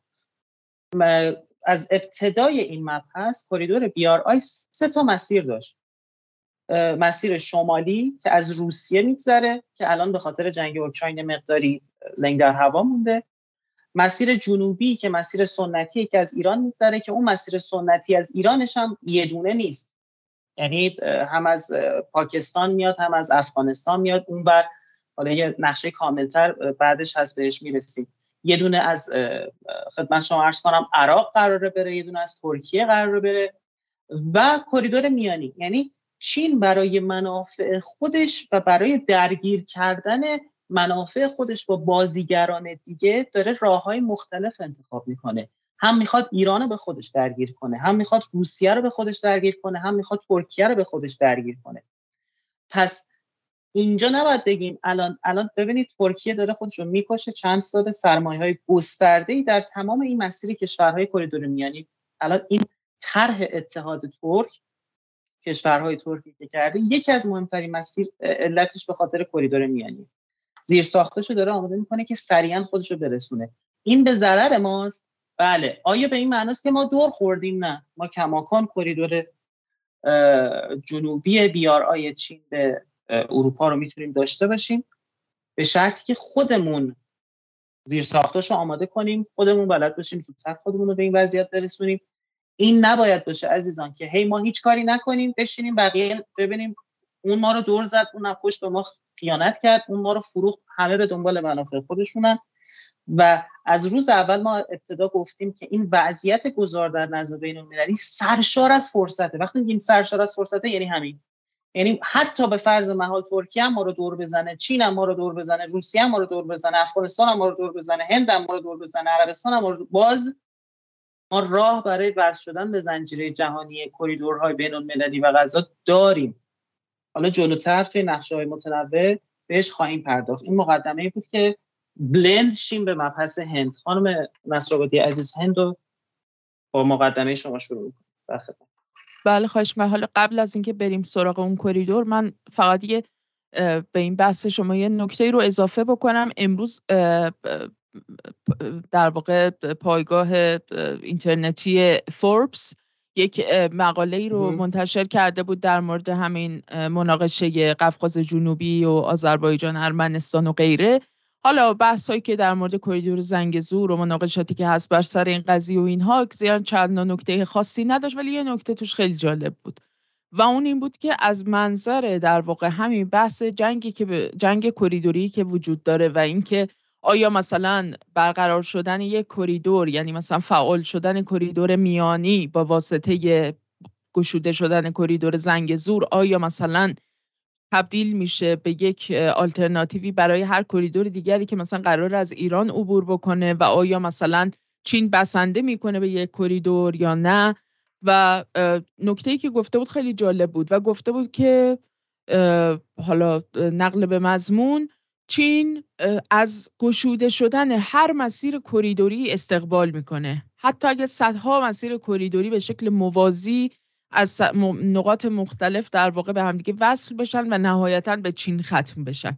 چون چشماندازی که چین برای اقتصاد خودش متصوره چنان اقتصاد عظیمیه یعنی چنان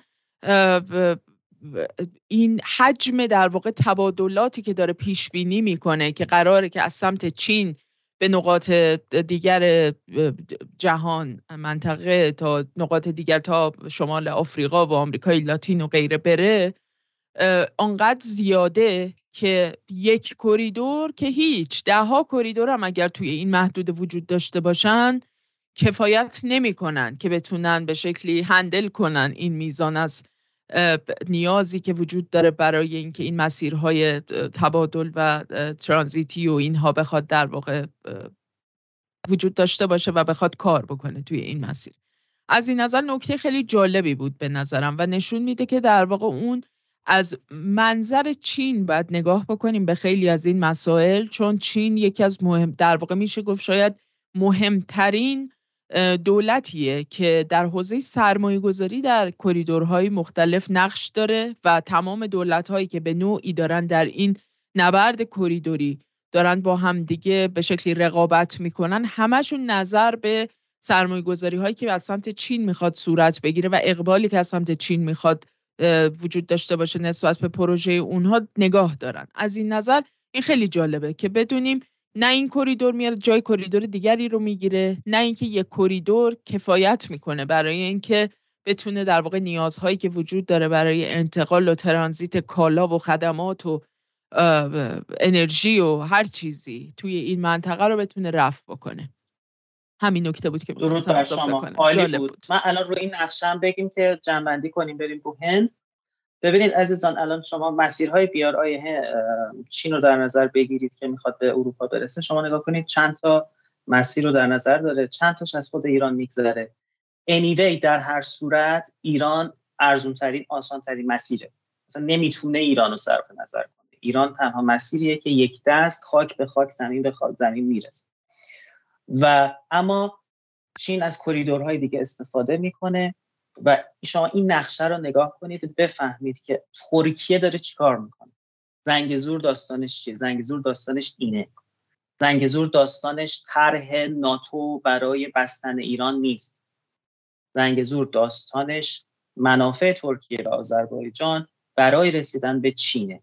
وقتی اینو ما ببینیم و این شبکه چین شبکه کریدورها و شبکه زمین ها رو در نظر بگیریم یه جور دیگه میریم سمت این مسئله. با یه ذهنیت دیگه میریم سمت این مسئله و سعی می‌کنیم که منافع خودمون رو بیشتر تامین کنیم همین عرض دیگه ای ندارم. بریم روی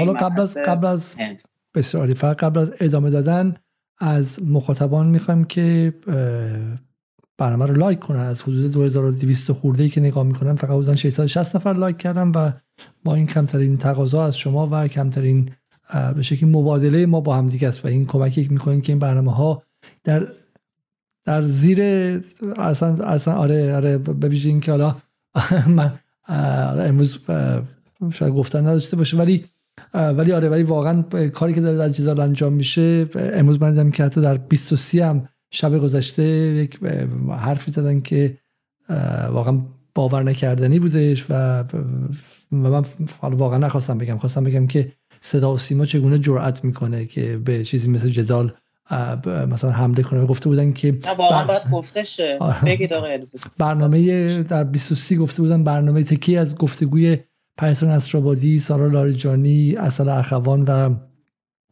اصل اخوان و خانم ناهید پوریسا رو نشون داده بودن. حالا من می‌تونستم نشون بدم اون تیکی از دوستان آماده کنند و بعد گفته بودن که طرفداران زن زندگی آزادی هم اعتراف کردن که این شکست خوره و غیره. و من فکرم که خب ما پارسال که در زن زندگی آزادی حداقل من در لندن خانم نصربایی در سوئد بودیم. من شخصا خودم فرزند نوزادم تهدید به مرگ گرفتیم. بعد صدا سیما در لندن چه غلطی می‌کرد؟ صدا سیمایی که یک کارمند شنزه سه ماه شیش هفت نفر ما تو جدال حقوق می‌گیره. و اگر پنج دقیقه گزارش شما از صدا در لندن پنج دقیقه گزارش از صدا در پاریس پنج دقیقه گزارش از صدا در برلین دیدید ما جدال رو تعطیل می‌کنیم میریم. تمام این دوستان مفتخور از اتاقاشون بیرون نیومدن چون میترسیدن در خطر بودن. صدا ما در لندن شما می‌دونید که در جای مخفی از این ساختمانی داره که مایی ده هزار پوند پولشه یعنی میشه باهاش 5 تا جزار اداره کرد. چون جزار با دو سه هزار پوند در ماه کل این مجموعه اداره میشه. و صدا سیمایی که فقط اجاره ساختمون سه طبقش ده هزار پوند جرأت نداره حتی اسم صدا سیما رو بذارن به دم درش. میگن برای امنیتمون خوب نیست. عافیت گرفتن در جای امن نشستن حقوق ها رو می‌گیرن و حتی سر کارم ممکنه نرن. خب از صدا سیما در لندن پنج دقیقه اگر شما گزارش دیدید من اسمم عوض می‌کنم. بعد 23 به منی که بارها و بارها خودم همسرم بچم تهدید به مرگ شدیم. رفتن محل زندگی ما رو پیدا کردن جرأت می‌کنه بگه شما طرفداران زن زندگی بودین و بعد 23 شما صدا سیما آقای جبلی آقای پیمان جبلی ما با شما صحبت می‌کنیم. با اینا که صحبت نمی‌کنیم. ولی آقای پیمان جبلی آقای وحید جلیلی خب این شرماوره این کاری که شما می‌کنید خب شما با کسانی که اومدن به صورت خودجوش اومدن و دست بالا زدن که کمک کنن به وضعیت امنیت ایران خب شما باشون کاری می‌کنید که با دشمن می‌کنید و بعد خودتون کارنامهتون در زن زندگی آزادی فاجعه است. یعنی ای کاش آقای خامنه ای یک گزارش می‌خواست از, از کاری که صدا سیما در دوره زن زندگی آزادی کرد و اینکه نه فقط کمک نکرد به بازگشتن امنیت چگونه در مواقعی با اشتباهات فنی و رسانه‌ای آتش رو بر شعله ریخت و کار رو سختتر کرد. و ما اینجا وایستادیم از جان خودمون گذشتیم. خب بدون یک ریال یک ریال از پول بیت المال خب وایستادیم اینجا کار کردیم در این اتاق 6 متری اتاق 6 متری. خب یعنی یک دونتون حاضر نیست تو اینجا باشه. خب این کار کنیم. شما جرأت می‌کنید به ما بگین که طرفداران زن زندگی هم فلان کردن. خب برای همین این نکته رو من خواستم اینجا بگم. آیه بازرگان و آیه خانم نصرآبادی حالا بفیشه برنامه خانم نصرآبادی بود که اصلا باور نکردنیه و واقعا من شخصا اونقدر از صدا سیما از فسادهای داخلش از از ناکارآمدی های داخلش شخصا اونقدر اطلاعات دارم که می‌تونم فردا صبح بیام. خب به تغییر حداقل مدیر دو تا از شبکه ها منجر شه. و ما این کارو نمی‌کنیم. نه به خاطر اینکه به صدا سیما علاقه داریم یا درون محاسبات و معاملات شما هستیم به خاطر منافع ملی.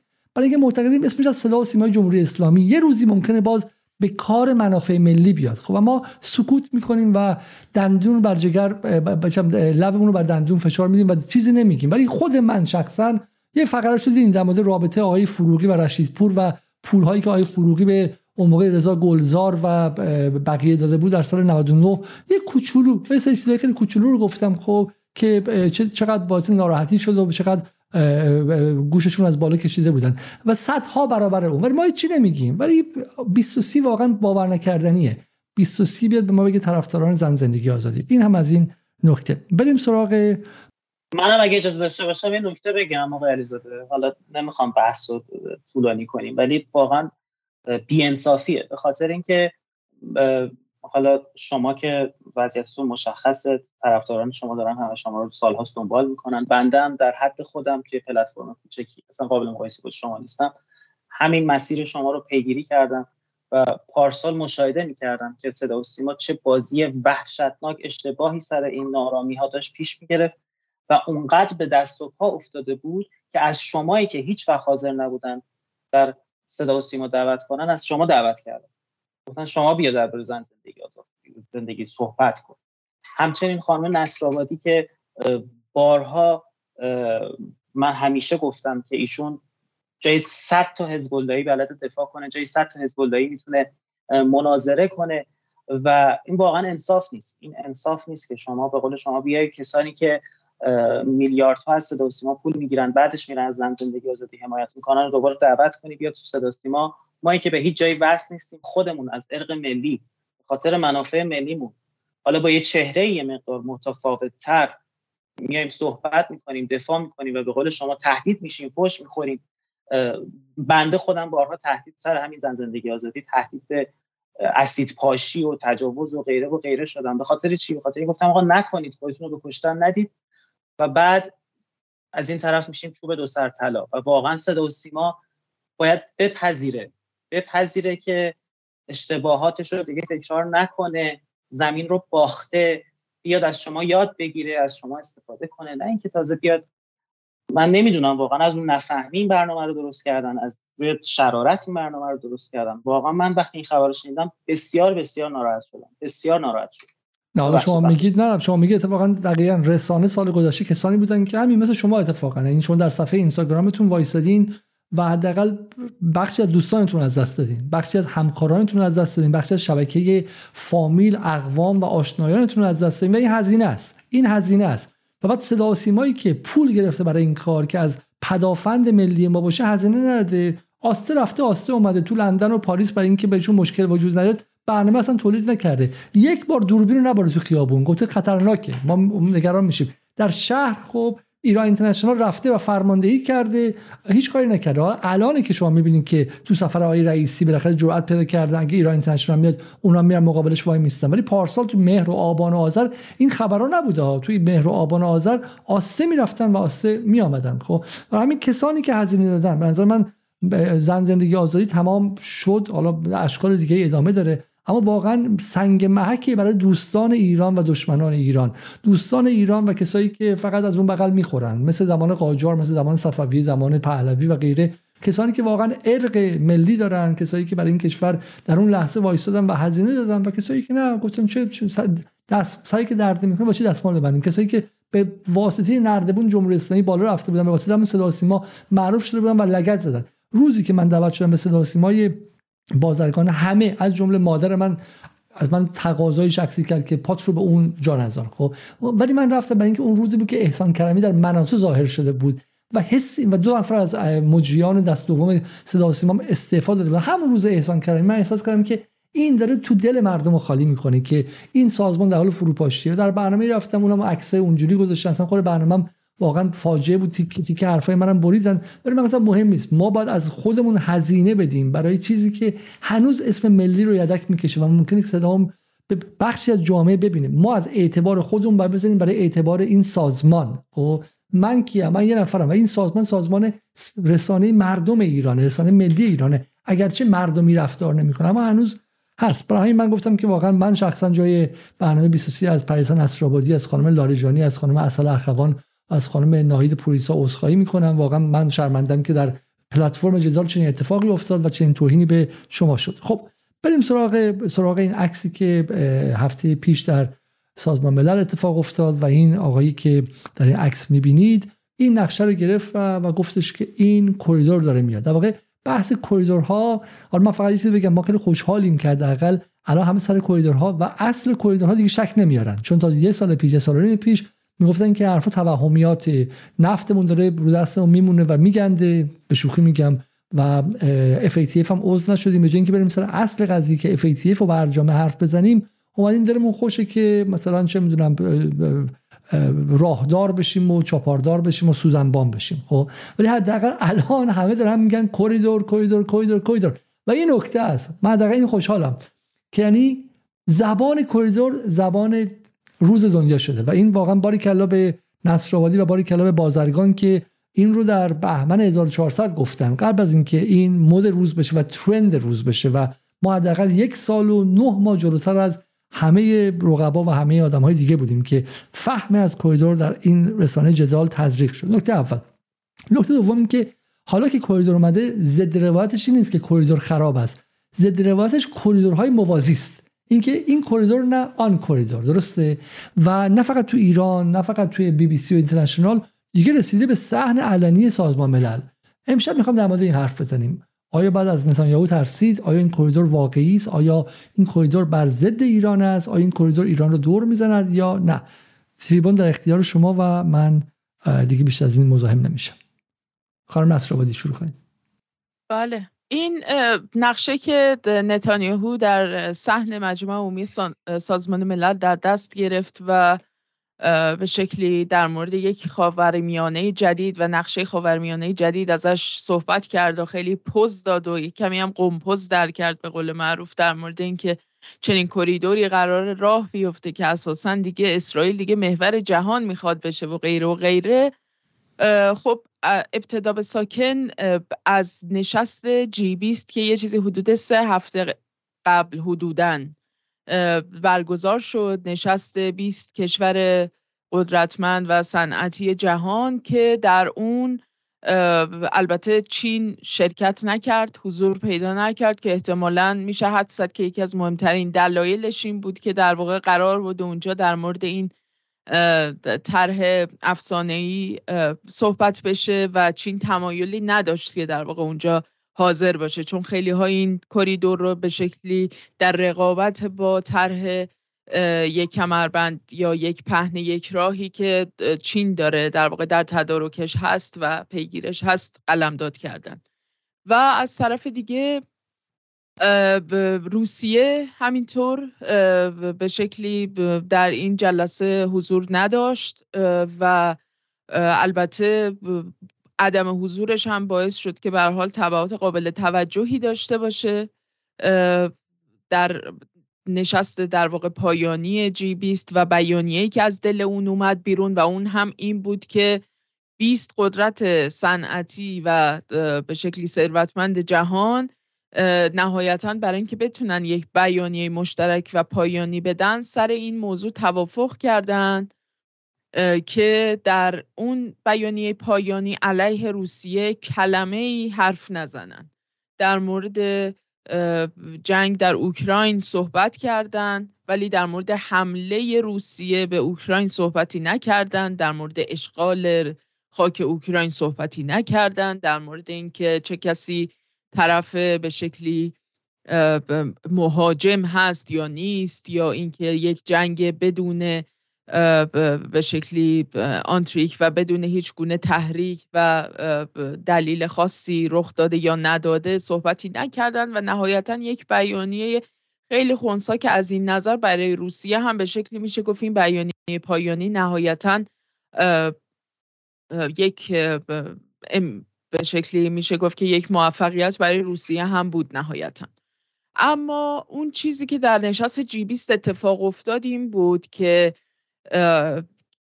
کشور هند یعنی دولت هند خود مودی به عنوان در واقع شخص اول هند در کنار بر حال اسرائیل و همینطور ایالات متحده و عربستان سعودی و امارات متحده عربی به عنوان کشورهایی که در تلاش هستند برای اینکه یک طرح به شکلی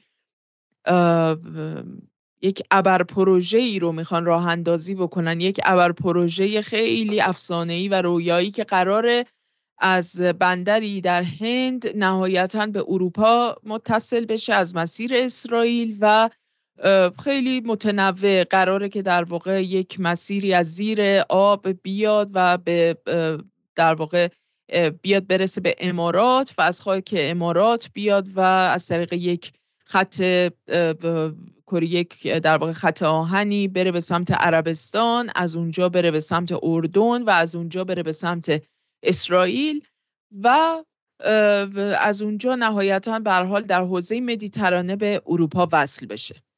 خب این طرحی که معرفی شد که از دلش البته هیچ گونه جزئیاتی در اون بیانیه‌ای که در واقع از دل این صحبت ها اومده بود بیرون صرفا در حد یک تفاهم نامه خیلی خیلی کلی بود. چیزی که اومد بیرون در حد یک صفحه و نیم چیزی بیشتر از این نبود. و در اون هم به شکلی هیچ گونه ارزیابی یا برآورد هزینه ها یا اینکه در واقع به شکل جزئی تری بخواد نشون بده که هر کدوم از این مراحلی که قرار طی بکنه این کریدور از زیر آب و روی زمین و غیره به چه صورتی خواهد بود؟ چه کسانی قرار توی سرمایه گذاری بکنن؟ و اینها هیچ صحبتی در مورد این قضايا نبود. آنچه که مسلمه در واقع اینه که طرح این کریدور از دل در واقع یک مجموعه به اسم I2U2 اومده بیرون که در واقع یک گروهی هست که عملا در اواخر سال 2021 اکتبر 2021 تشکیل شده I2 یعنی I عدد دو که نشانگر در واقع دو کشوریه که اسمشون با آی شروع میشه حرف آی شروع میشه یعنی ایندیا و اسرائیل اسرائیل و هند و یو تو که دو تا کشوری که با یو شروع میشه یعنی امارات متحده عربی و ایالات متحده آمریکا. این چهار کشور در واقع با همدیگه در یک پیمان گروهی صحبت کردن که در واقع بتونن برای مجموعی از مبادلات حالا تجاری، فرهنگی، انرژی، امنیت غذایی و غیره به شکلی با همدیگه یک سری همکاری هایی رو داشته باشن. ولی کن ماهیت و به شکلی میشه گفت جوهر این مجموعه و این گروه یک شکل امنیتی داره به نوعی. یعنی برای هر کدوم از کشورهایی که عضوی از این گروه شدن می‌تونه در واقع یک آورده های بیش از هر چیزی امنیتی داشته باشه. اگر که در واقع کار خاصی انجام بده که حالا مشخص نیست که تا چه حد حتی این گروه در چارچوب آی تی تو اساسا کارایی داشته باشه. اما اونچه که هست اینه که چند تا نکته در مورد این کریدور مطرح شده که من اینا رو به اختصار میگم و آی بازرگان ادامه بدن در موردش. و یکیش اینه که در واقع این طرح به عنوان رقیبی برای همون طرح راه ابریشم جدید یا همون در واقع طرح یک پهنه یک راهی که چین از سال 2013 کلید زده و داره با جدیت پیگیریش می‌کنه و در مناطق مختلف به شکلی سعی کرده کشورهای مختلفی رو دخیل کنه در این پروژه و برای سرمایه گذاری ها و finance کردن تامین مالی پروژه ها هم همزمان پیش بینی هایی در اون صورت گرفته و بانک های مشخصی تأسیس شدن برای تضمین این پروژه ها و تامین مالیشون می‌خواد که بیاد مثلا با این طرح رقابت بکنه. بنابراین یک مسئله اینه. نکته دوم اینه که این طرح تا این لحظه که صحبت شده یک طرحیه که صرفا روی کاغذه. یعنی هیچ چیز بیشتر از بیان آرزومندی دولت اسرائیل رژیم صهیونیستی و دولت ایالات متحده آمریکا نیست. یعنی ایالات متحده در رقابت با چین که به شدت چون ایالات متحده ناراضی از این طرح راه ابریشم جدید یا یک پهن یک راهی که چین تدارک دیده و اومده و به در واقع به زعم خودش اومده یک آلترناتیوی در مقابل اون مطرح کرده. دولت اسرائیل هم برای اینکه در واقع نشون بده که چقدر به حال نقش مهم و موثری توی منطقه داره و در پروژه های عظیمی که در جهان در حال به شکل شکلگیری و راه اندازی هستن نقش کلیدی داره و این رو به نوعی بخش مهمی از اون روند عادی سازی خودش به عنوان یک دولت متعارف در منطقه به خصوص و در سطح بین المللی تلقی می‌کنه اومده و در واقع دار این پروژه شده و خیلی هم سعی کرده روی این قضیه مانور بده.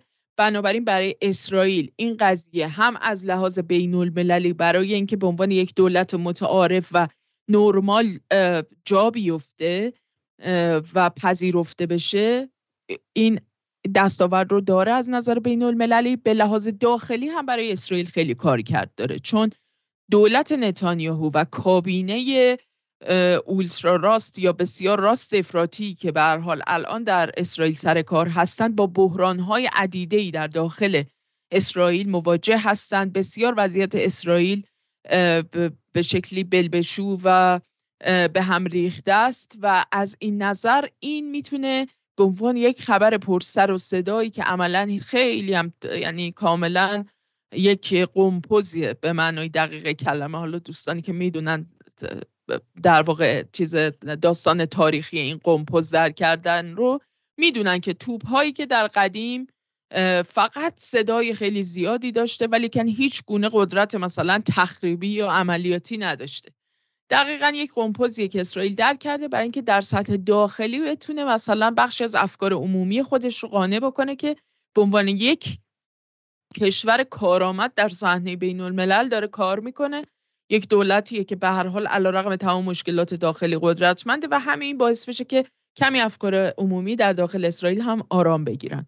برای دولت بایدن هم می‌تونه آورده داخلی داشته باشه. از این منظر که به هر حال سال آینده انتخابات ریاست جمهوری در ایالات متحده است و طبیعتا دموکرات ها و به ویژه خود بایدن که گفته قصد داره مجددا کاندیدای انتخابات بشه نیاز داره به اینکه به هر حال با وجود تمام این اوضاع وخیمی که ایالات متحده تو پروژه های مختلفش داره شکست خورده از افغانستان مجبور شده بره نمی‌دونم طرحهاش در سطح منطقه ما در غرب آسیا به نوعی با مشکلات عدیده مواجه شده. در سطح در جنگ اوکراین عملا نتونستن هیچ قدمی به پیش برن و مجموعه اینها برای دولت بایدن شکسته. در نتیجه یک همچین ابر پروژه ای رو در بوق و کرنا می‌کنن برای اینکه نشون بدن که ما اومدیم و در واقع کاری کردیم که چین به شکلی بره جا و عقب بره. یعنی این قدرت رو در واقع ایالات متحده هنوز به عنوان ابر قدرت بلا منازع نظام بین الملل داره که بیاد و در واقع بازی رو خودش تعریف بکنه و بازی های موجود رو به هم بریزه. اما بر حال مجموعی از تحلیل ها راجع به این قضیه اومده که عمدتا اتفاق نظر دارن برخلاف رسانه های غربگرای داخلی ایران که سریعا مترصد این قضیه بودن که فقط بگن که ایران دور خورده و باز هم ایران حذف شد و باز هم ایران از یک پروژه دیگه جامون. چرا؟ چون برجام. چرا؟ چون ما به FATF نپیوستیم. چرا؟ چون ما نمی‌دونم به لحاظ نمی‌دونم برجام موشکی و منطقه‌ای و غیره رو به شکلی به توافق نرسیدیم با غرب و حذف شدیم از تمام اینها. بجز این محملاتی که در رسانه های داخلی شاهدش بودیم در سطح رسانه های جدیتری که دارن تحلیل می‌کنن وضعیت ها عمدتا بر سر این مسئله اتفاق نظر داشتن که این یک طرحیه که صرفا روی کاغذ بیان آرزومندی یا حدیث آرزومندی دولت های درگیر به ویژه اسرائیل و ایالات متحده بوده. خود دولت های عربی مثل امارات و عربستان سعودی خیلی روی این قضیه در واقع حساب ویژه‌ای نمی‌کنن. به حال البته اونها هم بازی هایی دارن که حتما در ادامه می‌پردازیم بهشون. و اینکه اساسا به لحاظ مالی هیچ گونه توجیه اقتصادی نداره این پروژه. یعنی یک پروژه بسیار گران قیمتی تمام خواهد شد. نهایتا با توجه به متنوع بودن مسیرهایی که می‌خواد طی بکنه و از این نظر اساسا اقلانی هم نیست. و کی قراره توی سرمایه گذاری بکنه؟ آمریکا پیشا پیش خوشو کشیده کنار. چه کسی قراره توی این پروژه سرمایه گذاری بکنه؟ خود این تامین کننده مالی قضیه هم مسئله اساسی هست و چه کسی قرار امنیت این پروژه رو تامین بکنه؟ مسیری که قرار از تنگ بیاد به تنگه هرمز تنگه هرمزی که ایران اونجا ایستاده و بعد قراره که بیاد و وارد عربستان بشه بره به سمت اردن وارد اسرائیل مثلا بشه در جایی که در واقع اونجا سوریه هست اونجا لبنان هست اونجا حزب الله هست اونجا نیروهای مقاومت هستند چه کسی می‌خواد امنیت این پروژه رو تأمین بکنه؟ اگر قرار باشه که در واقع چنین چیزی تحقق پیدا بکنه و نیروهای مقاومت و به ویژه ایران از این پروژه کنار گذاشته شده باشند آی بازرگان و من بارها راجع به این قضیه گفتیم اصل در مسئله کریدورها مسئله تأمین و تضمین امنیت کریدورهاست و این پروژه از این نظر به شدت میلنگه. و اینها نکات مهمی بودن که راجع به این پروژه مطرح شد. حالا وارد یه سری جزئیات دیگهش میشیم. ببخشید آقای بازرگان من خیلی طولانی صحبت کردم. نه عالی بود. تمام نکات اصلی رو گفت بفهمید حالا من فکر کنم که آقای بازرگان یه نگاهش متفاوت باشه اینجا. و اگر حالا واقعا جایی هم نگاه متفاوتی نظرم بعد نیست که این رو هم باز کنیم. شما مثل خانم نصرالله معتقدی که این واقعا کوریدوری است که فقط واسه نقش واسه یه در واقع بلوف و به عبارتی یه بیشتر در, در تخیل اتفاق میفته یا نه؟ فکر می‌کنین که بالاخره عربستان بازیگر آونگی اسرائیل هم هنوز در آمریکا قدرت داره و آمریکا مگرچه از اسب افتاده از اصل افتاده ولی هنوز یه, یه پایی رو اسب داره و یه بخاطر یه از اون قدرت سابقش هست. اونقدر هستش که بتونه یه کریدور رو در رقابت با چین علم کنه و غیره و بالاخره این کشورها هم این منفعت دارن که این این رو انجام بدن. اخباری هم که اومده مهمه بن سلمان رفته به کرانه باختری که با نیروهای به شکلی کرانه باختری صحبت کنه. همزمان امروز خبر اومد که یا دیروز که وزیر اسرائیلی در ریاض بوده اگه اشتباه نکنم. درسته؟ و بن سلمان در وزیر گردشگری اسرائیل در ریاض بود. و بن سلمان در مصاحبه با فاکس نیوز هم به شکلی سیگنال های خیلی مثبتی داد و گفت بله بله دنبال این کریدور هستش و دنبال عادی سازی رابطه با اسرائیل هم هست. و به عبارتی در واقع این کریدور و این رابطه با اسرائیل حالا مثل مرغ و تخم مرغه جفتشون به همدیگه نیاز دارن. اگر کریدور برقرار شه خب اسرائیل و سعودی عملا به سمت عادی سازی میرن و در واقع این یه بونس یا جایزه یا یه قاقالیدی که به سعودی میدن که بره با اسرائیل دوست شه درسته؟ و در واقع این را از طریق هند دارن میدن. این هند آوردن وسط که رابطه وصلت بین سعودی و اسرائیل هم بده و این چیزی که حالا بایدن براش پیروزی بزرگ خواهد بود ببینید در داخل آمریکا با توجه به نقشی که آیپک و بقیه لابی های صهیونیستی و غیره دارن. حالا ما تو گفته با علی عبدی هم که داشتیم اون معتقدی که نه الان انقدر اسرائیل به هم ریخته از نظر داخلی که به شکلی سرمایه گذاری بلند مدت در این ابعاد برای حداقل هند نمیصرفه. واسه سعودی هم احتمالا با وایس منتظر که بایدن بره و بعدا چه این کاری کنه. مجموع این حرفات چقدر با حرفای خانم نصرآبادی موافقید و اگر اختلافاتی هستش کجا هست؟ من برای که این سوال رو که سوال خیلی مهمیه جواب بدم و جواب این سوال رو بچسبونم به اون نکته که خانم اسرابادی هم بهش اشاره کردم و موضوع بحث ماست که آیا ایران دور خورد؟ آیا ایران سرش کلاه رفت و آیا ایران جاماند از شما خواهش می‌کنم جواب علیزاده یه نقشه بزرگ از این طرح برای ما بیارید که ذره دورتر ما هم ایران رو ببینیم هم روسیه رو ببینیم هم هند رو مشخص ببینیم عربستان رو ببینیم اسرائیل رو ببینیم. ببینید ما این مسئله کریدور آیمک رو اگه بخوایم در نظر بگیریم باید از تصویر کلان بیایم نگاه کنیم تا بفهمیم که آیا این طرح چقدر شدنیه چقدر هدف دور زدن جمهوری اسلامی ایران بوده جامعه زده این نقشه نیست جسارتا فقط. نه یه نقشه که زرد کشورهای هند عربستان سعودی امارات و سفیده این کشورها زردن. این مبحث رو باید زیر مجموعه طرح وضعیت گذار در نظم بین المللی بفهمیم. یعنی چی؟ به باور من این طرح آینه یک طرح کوتاه مدت نیست و شخصا هم مربوط به دولت بایدن نمیشه. همونطوری که طرح بیار آی طرح کوتاه مدت نبوده. ما پایه های ابتدایی و اساسی نظم آینده بین المللی داره, شکل داره گذاشته میشه.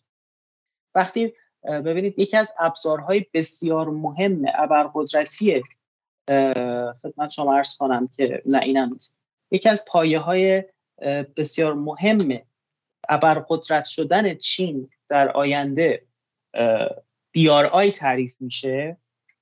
پس یا باید بیار آی رو بیان ضعیف کنن یا باید در تقویت رقیبش رفتار کنن و موازنه سازی بتونن بکنن. خب برای تقویت رقیب بیار آی و چین سراغ کی میان؟ سراغ هند میان. توی بسیاری از آمار، آمارهای جدیدی که داره صحبت میشه بعضیا معتقدن که هند احتمال بایپس کردن چین رو هم حتی در آینده به لحاظ رشد اقتصادی خواهد داشت. یعنی آمارهایی که این هم نیست متاسفانه. آمارهایی که از هند داره میاد بیرون هم به لحاظ رشد جمعیت میزان جمعیت هم به لحاظ رشد اقتصادی و هم به لحاظ رفتارهایی که در سیاست خارجیش داره صورت می‌گیره هند به عنوان یک کشوری که بسیار زیاد آینده نظام بین تحت تاثیرش خواهد بود برای خودش قدر بلند کرده.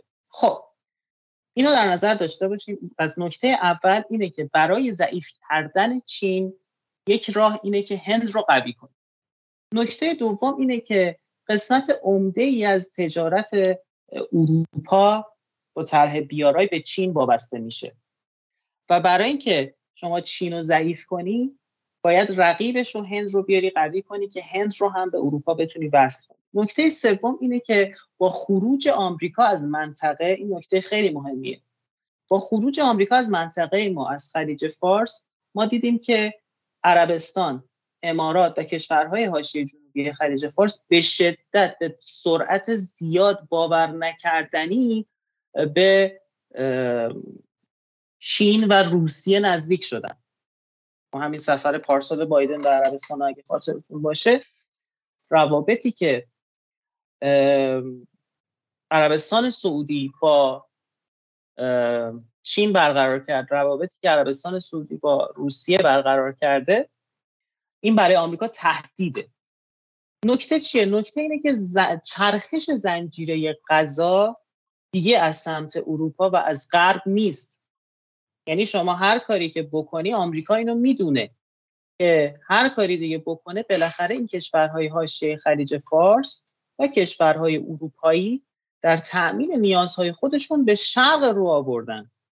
دیگه مرکز ارسال این خدمت شما عرض کنم اون در اون نظریه والرشتاین اون مرکز نیمه پیرامون و پیرامون دیگه الان فقط غرب نیست مرکز. خب الان مرکز داره نصفش حداقل به سمت شرق رفته. خب و برای اینکه جلوی نفوذ چین و روسیه رو همزمان در کشورهای جنوبی خلیج فارس بخواهد بگیرد باید بیاد و هند رو اینجا قوی کنه.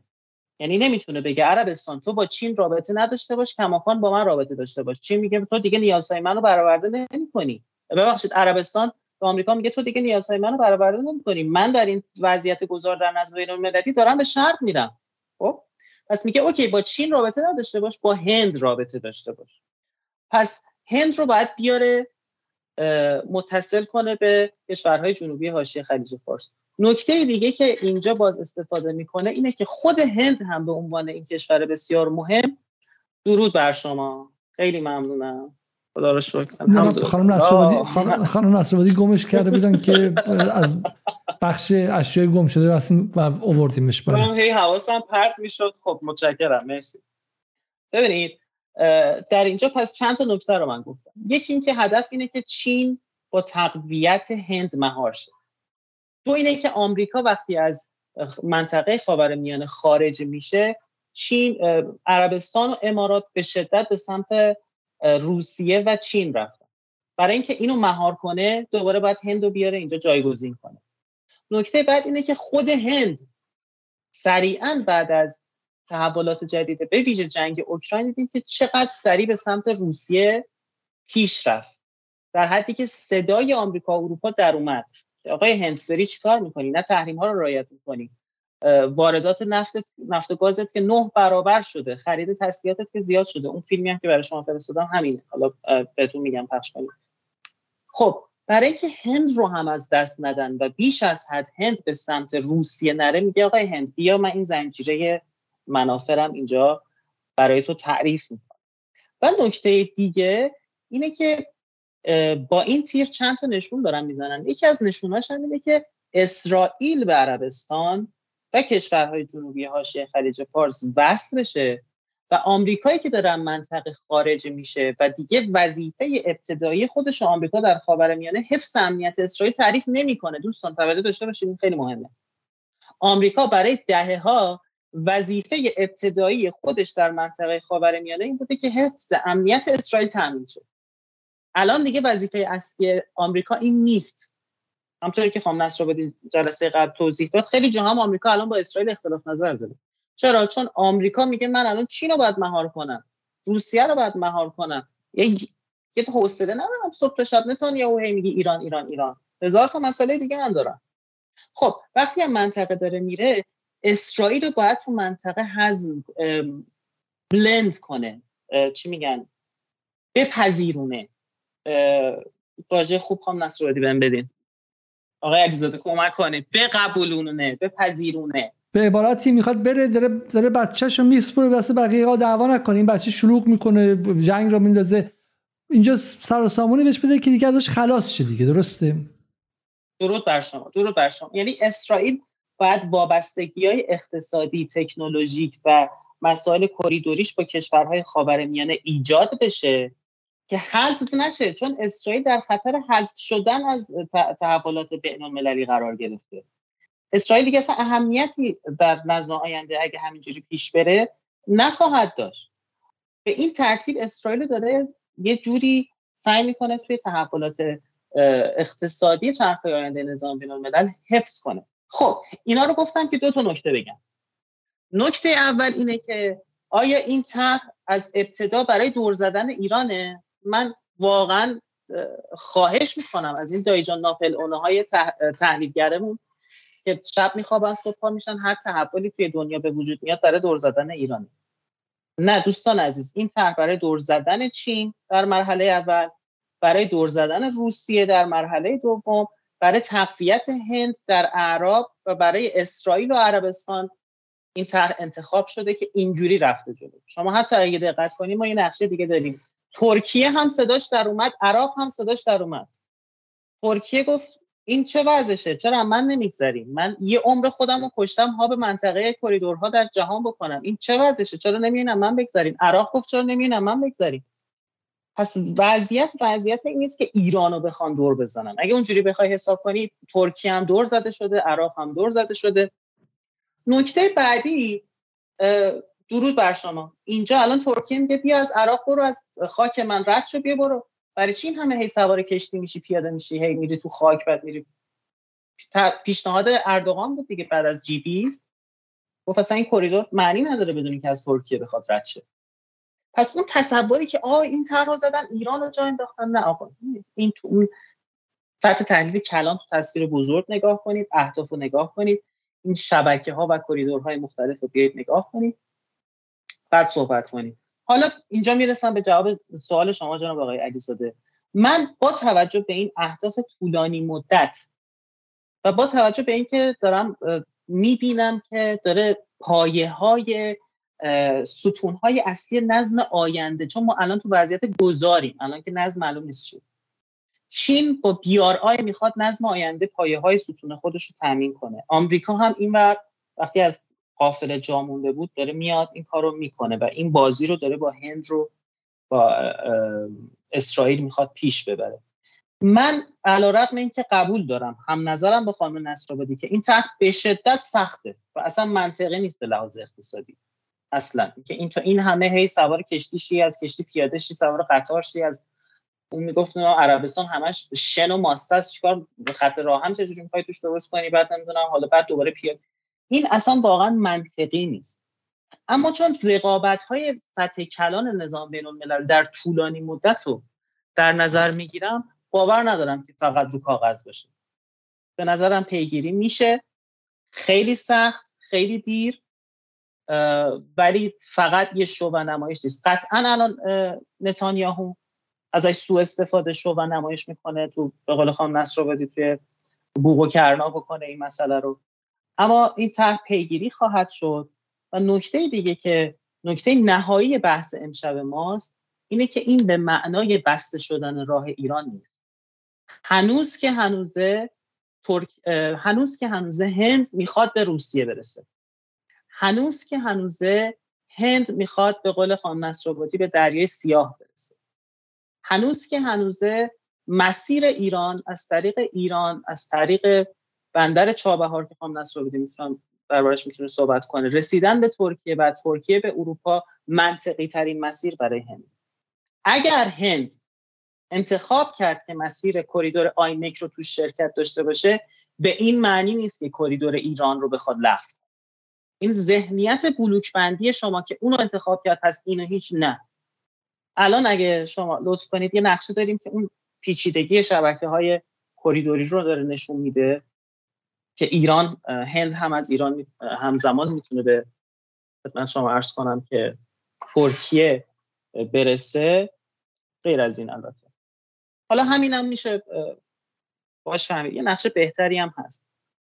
ببینید هند حالا تا پیدا کنه جناب علیزاده. ببینید هند به عنوان یک دولت آونگی به عنوان یک دولتی که علنا وزیر خارجش اومده گفته من حاضر نیستم توی موزگیری های سیاسی و قدرت ها وارد بلوک بندیشم دولتی که همزمان بزرگترین رقابت ها رو با چین داره ولی تو بریکس و توی شانگهای داره با چین کار می‌کنه. دولتی که از روسیه به شدت در جنگ اوکراین حمایت کرده. پشتش وایستاده رسما. و میشه گفت اصلا تمام کمبودهای تحریمی و فروش نفت نفت و گاز روسیه که بعد از تحریم های اروپا باش دچار شد و هند داره از این ور جبران خب؟ هند کماکان از تمام این مسئله تنوع سازی که من خدمت شما عرض کردم هند هم دنبال می‌کنه. هند هم می‌خواد به روسیه برسه. هم از طریق ایران می‌خواد به افغانستان برسه. ببینید همین شما نگاه کنید. هند راهی به افغانستان هند اگه بخواد به آسیای میانه برسه باید از پاکستان که رقیبشه و از چین که رقیبشه بگذره از کجا به راحت می‌تونه رد شه بره به آسیای میانه برسه؟ از ایران می‌تونه رد شه بره به آسیای میانه برسه؟ از ترکمنستان از چابهار بیاد بره ترکمنستان. یعنی فرصت ها برای ما از دست نرفته.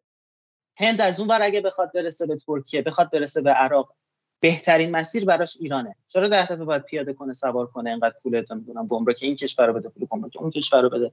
و طول بکشه. پس اون ذهنیت بلوک بندی که الان هند اومد با عربستان سعودی. متوجه نکته هستم که ذهنیت بلوک بندی و بزنیم کنار. و این نکته هست. شما میگید که این هدف اصلی زدن چینه اول. دوم زدن روسیه است. قبوله. بسیار خوب. ولی در کنارش ایران هم می‌خوره دیگه. وصل اسرائیل با عربه وصل اسرائیل با عربه دقیقا خب. ولی در کنارش یه لگد کوچولو هم تو سراسوت ما می‌خوره و بالاخره از بله. قدر چابهار کم میشه درسته یا نمیشه؟ بله. نه نه نه نه. از اهمیت چابهار کم نمیشه. چرا؟ چون تنوع سازی کلاترال دمیج یا در واقع ضرر جانبی. شما میگه آقا آمریکا حداقل بایدن دنبال زدن ایران نبوده تو این قضیه قبول؟ نه نه نه. نه چرا؟ چون ممکنه بوده باشه ولی لزوما به معنای ضربه دیدن ما نیست. چرا؟ چون هند اگه میگه من می‌خوام بیام برم به عربستان برم به اروپا برسم به این معنی نیست که هند نمی‌خواد به ترکمنستان برسه. با ترکمنستان که قطع رابطه نکرده. هند با روسیه که قطع رابطه نکرده. اگه بخواد به این جاها برسه کجا باید برسه؟ بعد از ایران برسه.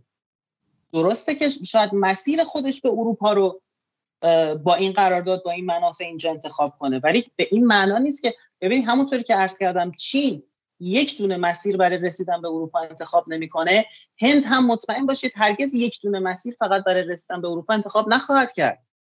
چرا باید تمام میوه های خودش و تخم مرغ خودش توی سبد بذاره؟ تو این مسیر پرچالش و پرخطری که بخواد از تنگه هرمز رد شه بعد از اسرائیل رد شه.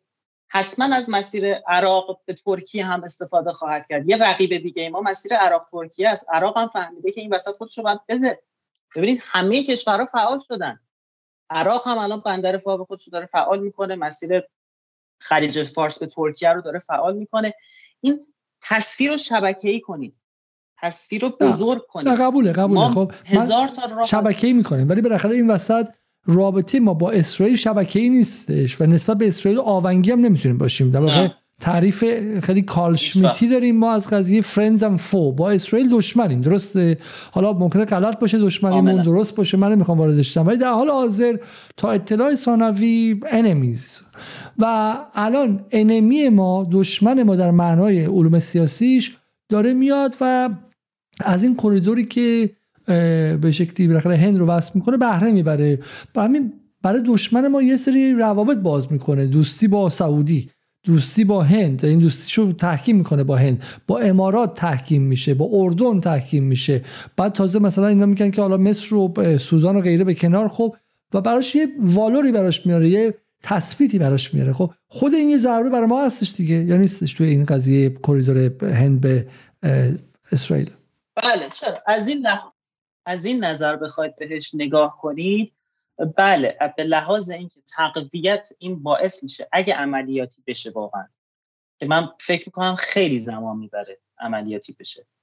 باعث تقویت جایگاه اسرائیل در منطقه میشه صد درصد. هم برای همین اصلا نتانیاهو همچین نقشه رو اومده دستش گرفته و داره پوز میده با این. قطعا این مسئله هست. اما لزوما به معنای از دست دادن فرصت ما در این کریدورها در جنگ کریدورها نیست. دعوا الان جنگ کریدورهاست عرض بنده اینه که الان اسرائیل و آمریکا میگن که این کریدور هند بیاد بره به اروپا. okay. ولی الان ده سال پیش نیست که دیگه هند از ترس تحریم های آمریکا دندان چابهار رو ول کنه. عربستان از ترس آمریکا با ایران رابطه نداشته باشه. الان همین حرفی که ما داریم می‌زنیم فرصت نظام جدید در رفتار در نظام بین الملل برای ایران زیاد شده همینه. که اگه اون الان آمریکا داره اون کار رو می‌کنه به این معنا نیست که هند ما رو بفروشه. به این معنا نیست حتی عربستان هم ما رو بفروشه. الان ما یه نقشه داریم آقای علیزاده که این وسط ها نشون دادید که عربستان سعودی برای رسیدن به آسیای میانه به قطعا به ایران نیاز داره. درود بر شما.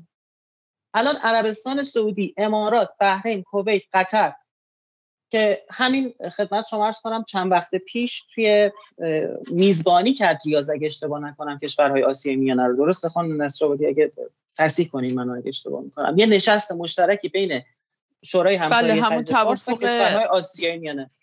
بله کشورهای عضو توافق اشقابات بودن فکر می‌کنم. درود بر شما. خب حالا این کشورها می‌خوان برسن راحت و ارزان می‌خوان برسن به آسیای میانه. کجا باید برن؟ باید برن اقیانوس دور بزنن از اروپا بیان برن برسن یا از این بر بیان برن از هند برن برسن؟ صاف از ایران می‌تونن بیان برن برسن. ارزان ترین راهش منطقی ترین راهش همینه. همین بحث وصل شدن ج...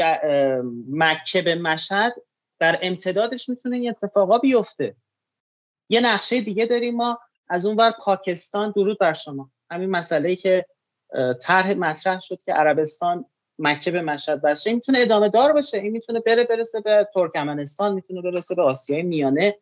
بالاخره ایران این که ما میگیم موقعیت ژئوپلیتیک ایران منحصر به فرده یعنی صرف نظر نکردنی است. بسیاری از این کشورها مجبورن بالاخره از ایران و ایران واسه ما یه نقشه دیگه داریم. پاکستان اگه بخواد به ترکیه برسه قطعا بعد از ایران استفاده کنه. افغانستان اگه بخواد به عراق برسه باید از ایران استفاده کنه. چین اگه بخواد به عراق برسه باید از ایران استفاده کنه. عراق اگه همین امروز همین امروز یک محموله در واقع نفت روسیه از مسیر سرخس وارد ایران شده و رفته به پاکستان.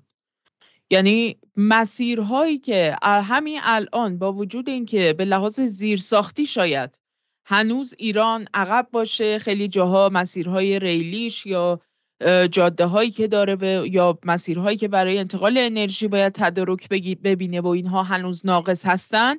ولی با این حال به مراتب جلوتر از یک همچین طرحهایی که هنوز در حد کاغذ هم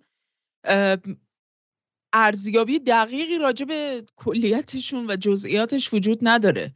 یعنی همین لحظه خب همین امروز بود دیروز بود کی بود وزیر راه و شهرسازی اعلام کرد که قرارداد ما با هندی ها به زودی امضا میشه برای چابهار و طرح راه آهنی که قرار از چابهار بره زاهدان بره یونسی بره بیرجند بره به مشهد و سرخس و از اون سمت هم طبعا وصل میشه به آسیای میانه. همون قطاری که سال گذشته از قزاقستان برای اولین بار راه افتاد و به ایران اومد. یعنی این مسیرها مسیرهایی هستن که با کمترین زمان ممکن اگر که در واقع تو این حوزه ها سرمایه گذاری بشه و اینها به حال برای هند هم مسئله کریدور شمال به جنوب رابطش با روسیه و استراتژیک بودن کریدور شمال به جنوب کاملا جا افتاده و قابل فهمه.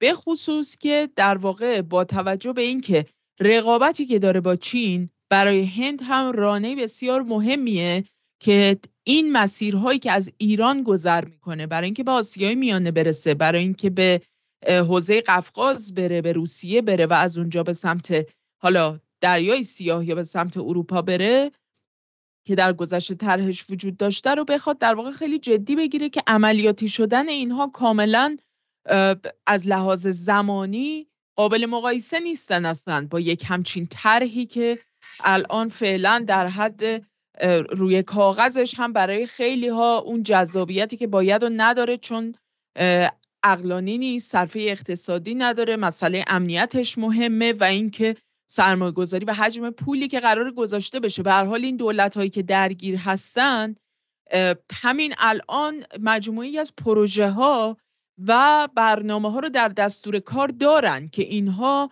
ها یا نزدیک به بلفل شدن هستن یا اینکه بلفل شدن. بنابراین پروژه هایی هستن که رومیزن آماده استارت خوردن هستن. خیلی فرق می‌کنه با اینکه حالا بخوان اینها این همه سرمایه بذارن برای این پروژه هایی که در دستور کاره یا اینکه مثلا برای یک کریدوری که معلوم نیست در 20 سال یا 30 سال آینده آیا به مرحله عملیاتی شدن برسه یا نه.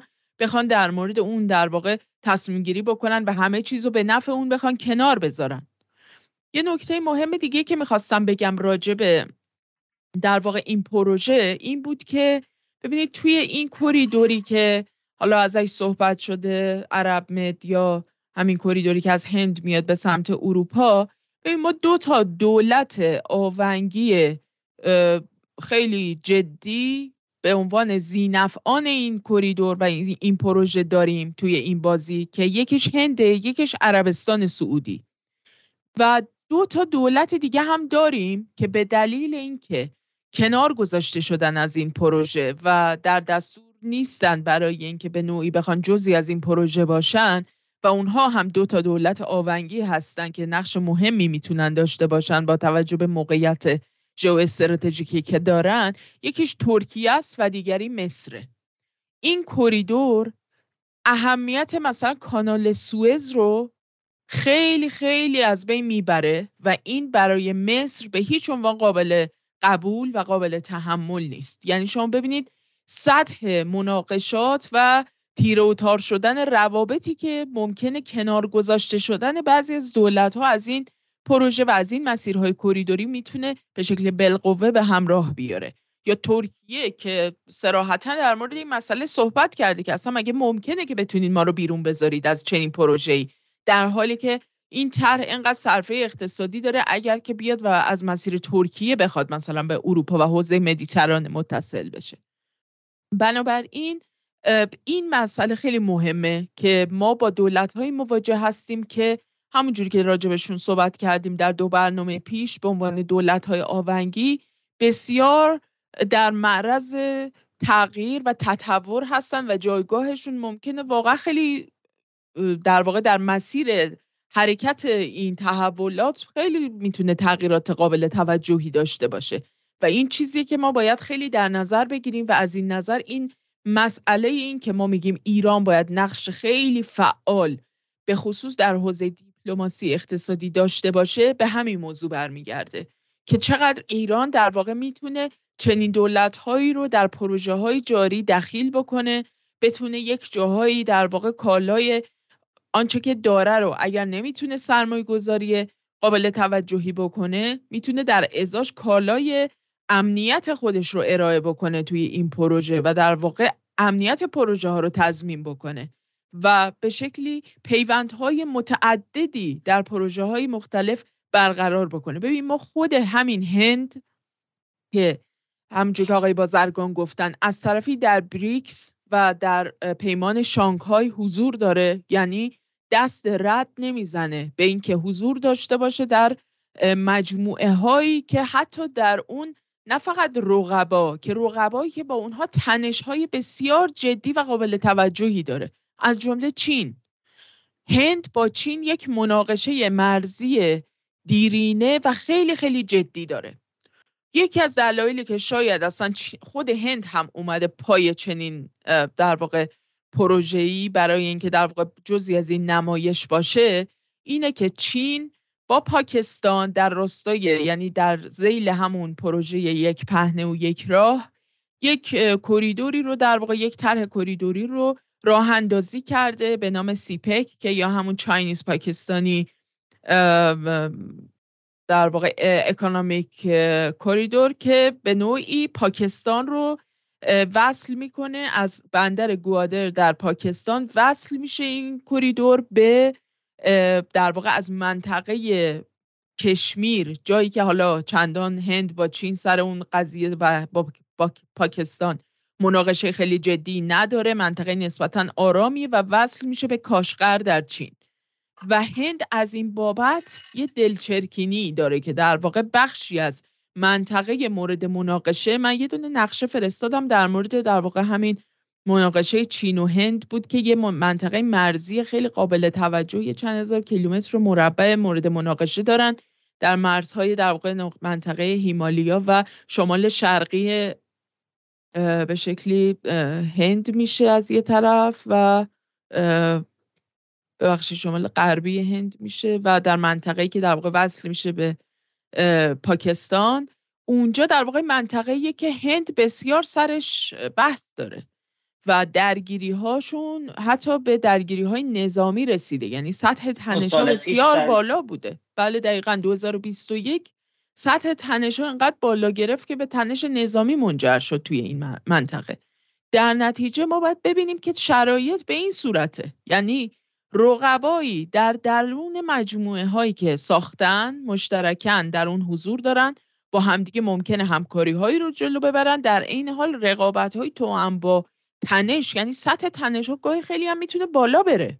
و این اتفاق میفته این چیزیه که در واقع ما باید خودمون به عنوان کسانی که به حال داریم وضعیت ایران رو پیگیری می‌کنیم دنبال می‌کنیم این رو باید به عنوان یک پیشفرض تو ذهنمون داشته باشیم که ایران می‌تونه همزمان در مجموعه های حضور داشته باشه که از دلش همکاری های بیرون بیاد همزمان می‌تونه در کنار رقبایی با سطحی از تنش هم حتی در پشت یک میز بشینه و بر سر یه همکاری های مشترکی کار بکنه.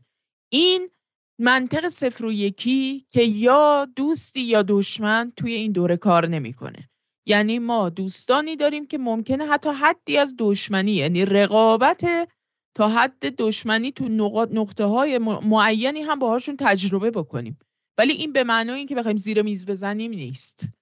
نگاه بکنیم فقط ببینیم که سطح تنش چطوریه. همین هند و چین به عنوان دو رقیب خیلی خیلی جدی که قرار آینده اقتصاد جهان به شکلی به رقابت این دوتا گره خورده و به نوعی بستگی داره به نظرم خیلی نمونه مهمی هست که دنبال بکنیم. یه نکته کوچولوی دیگه می‌خواستم راجع به عربستان بگم و اینکه چرا معتقدم که عربستان خیلی این طرح رو جدی نمی‌گیره ولی که خب همزمان پس هم نمی‌زنه طبیعتا. یعنی به هر حال اگر آورده ای بتونه داشته باشه براش توی این شرایط ازش استقبال می‌کنه. اما به موازات این در واقع این طرح و این پروژه کاغذی خب می‌دونیم که روند گفتگوهای بین عربستان سعودی با ابتکار ایالات متحده برای عادیسازی روند عادیسازی عربستان و اسرائیل هم در جریان بوده.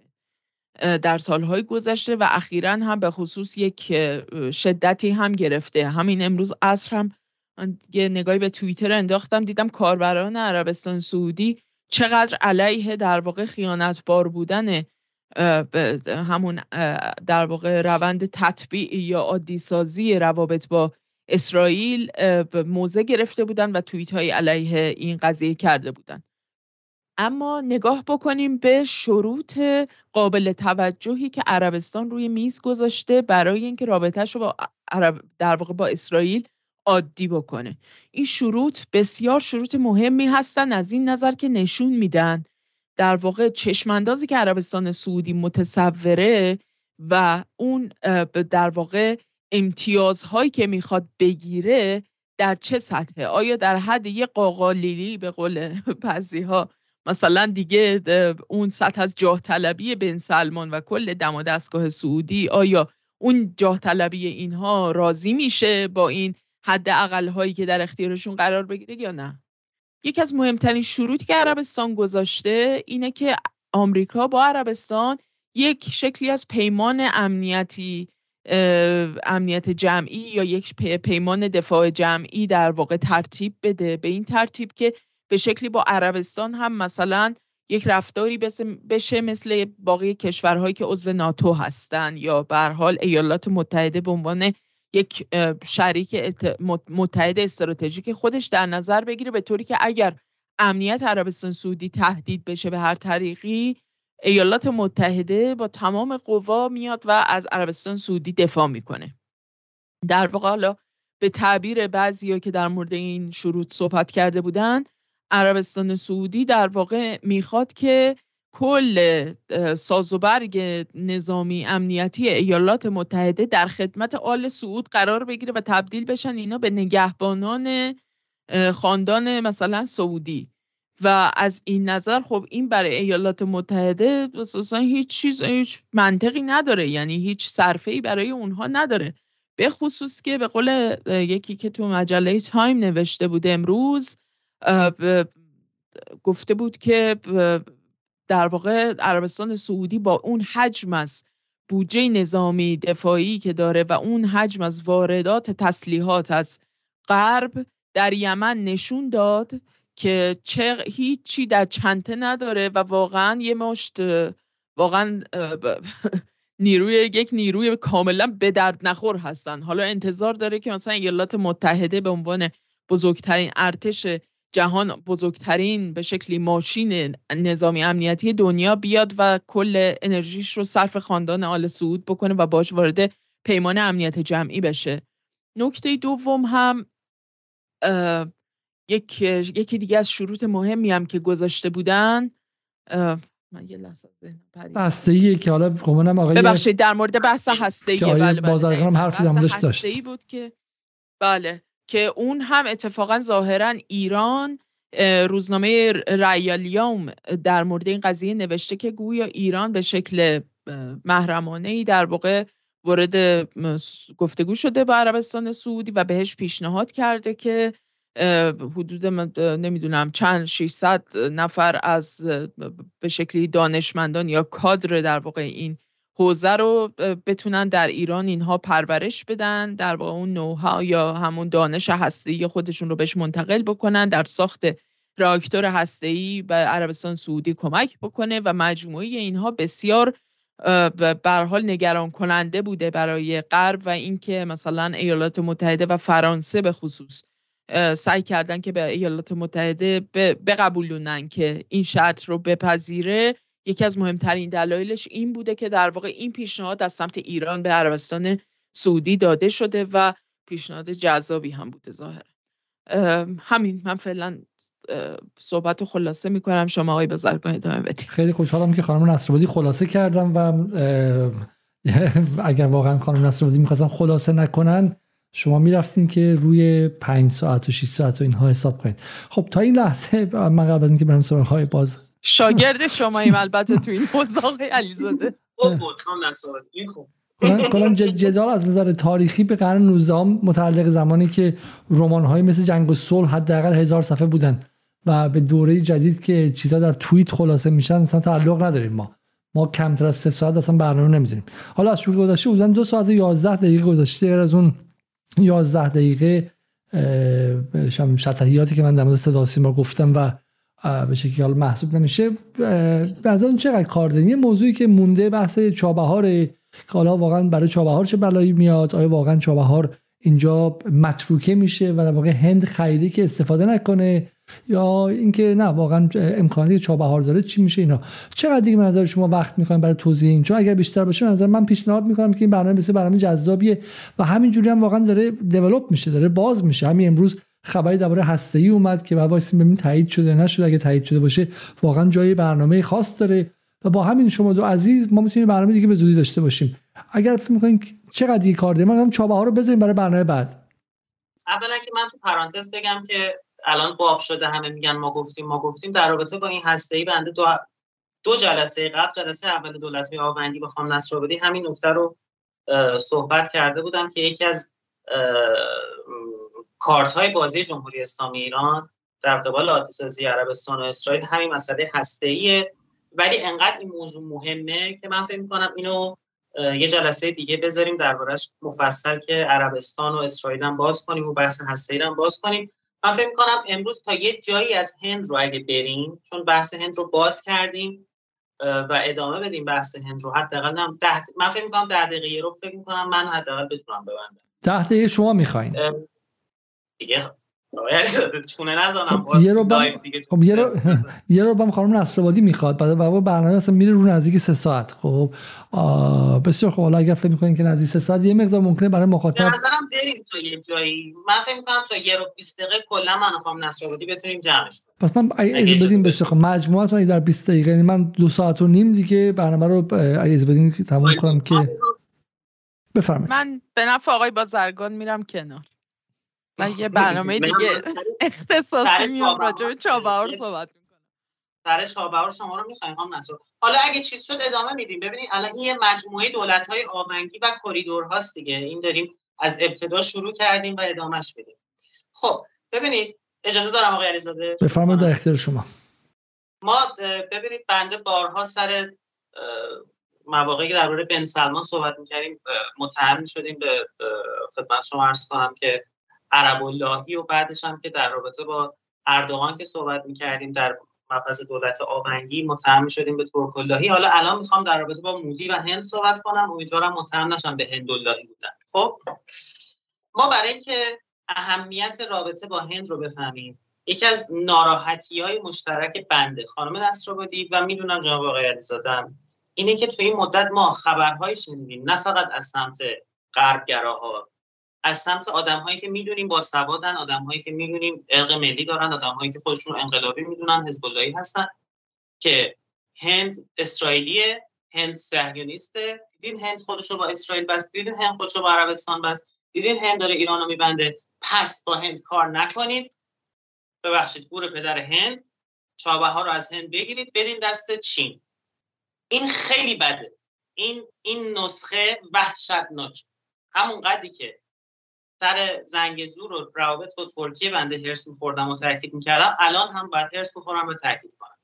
اصلا من متوجه این نسخه ها نمیشم. اصلا من اسناد در واقع حجت این دوستان رو پیدا کردم. برای اینکه میگن هند کشوری با یک و فکر کنم نیم میلیارد نفر جمعیت. به زودی نوچه اسرائیل با 6 میلیون نفر جمعیتی که 6 میلیونش هم به جون هم افتادن. به نظرم حجتش رو من پیدا کردم. سند مخفی که اینهاش من در گوگل پیدا کردم. اینه که مودی دست نتانیاهو رو بالا برده. و برای برای این اساس اینا حرفشون درسته ای بازرگان. اصلا من واقعا متوجه نمیشم. این حرفا رو حالا آدم تو مباحث سیاسی بخواد بزنه تو مباحث حزبی بخواد بزنه. وقتی داریم درباره منافع ملی صحبت می‌کنیم چه زمانی؟ زمانی که عصر گذاره زمان عصر چند قطبیه زمان عصر شبکه‌ای. ما ده سال پیش این حرفا نمی‌زنیم. بله هند رقابت های زیادی با مسلمانان دارد. قبول.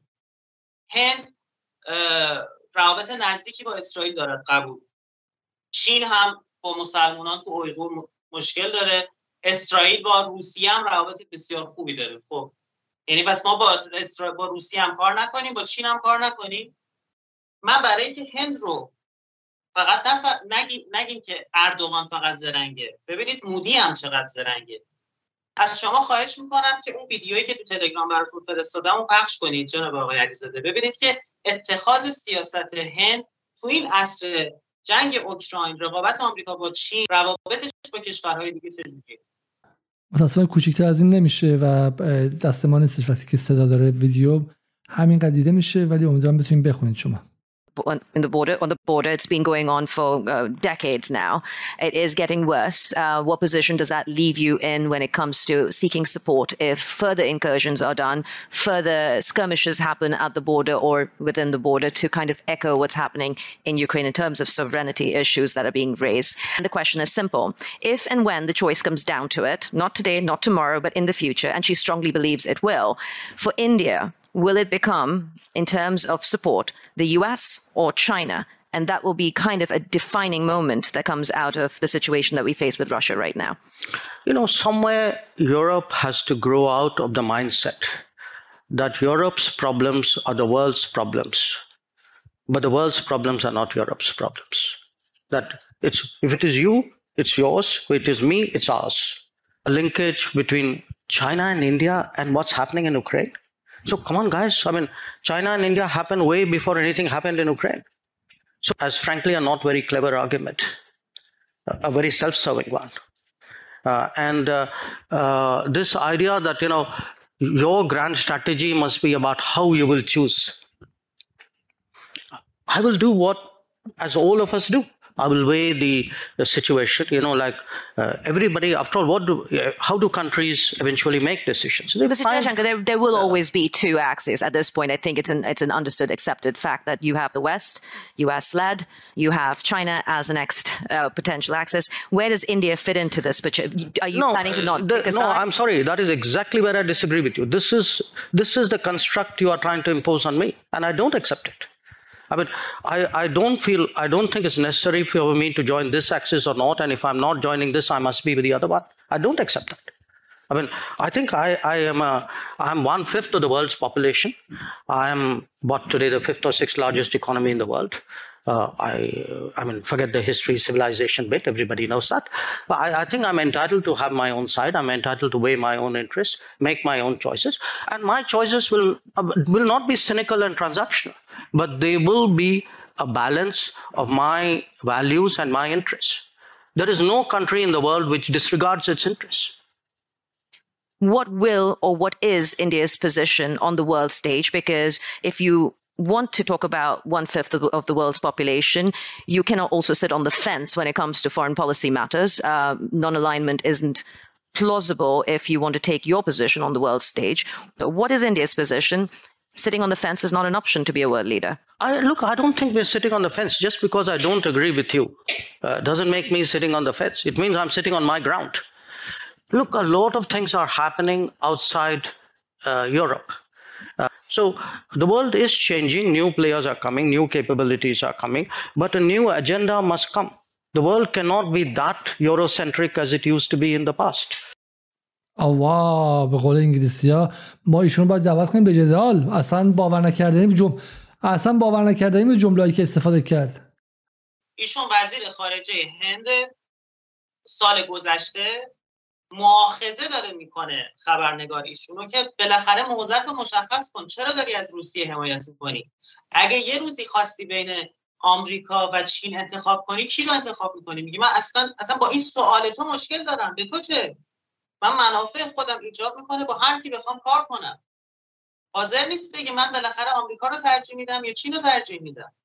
میگه شما چطور داری جنگ اوکراین رو به رقابت من با چین ارتباط میدی؟ من رقابتم با چین رو دارم که دارم. و یه جمله کلیدی که به کار می‌بره میگه اروپا باید بفهمه که مشکلات اروپا مشکلات همه جهان نیست. جهان خودش مشکلاتی داره که منافع خودش رو داره دنبال می‌کنه. ما با یه همچین هندی یه همچین آدمی که خودش این هند می‌تونه ده تا اردوغان به تعریفی شارلاتان و دقلباز باشه. اگه چون اردوغان هم همینجوری فکر می‌کنه دیگه. اردوغان هم میگه من با هیچ کی خودمو نمیبندم و هر کی بخوام منافع منو تامین کنه میرم سمتش.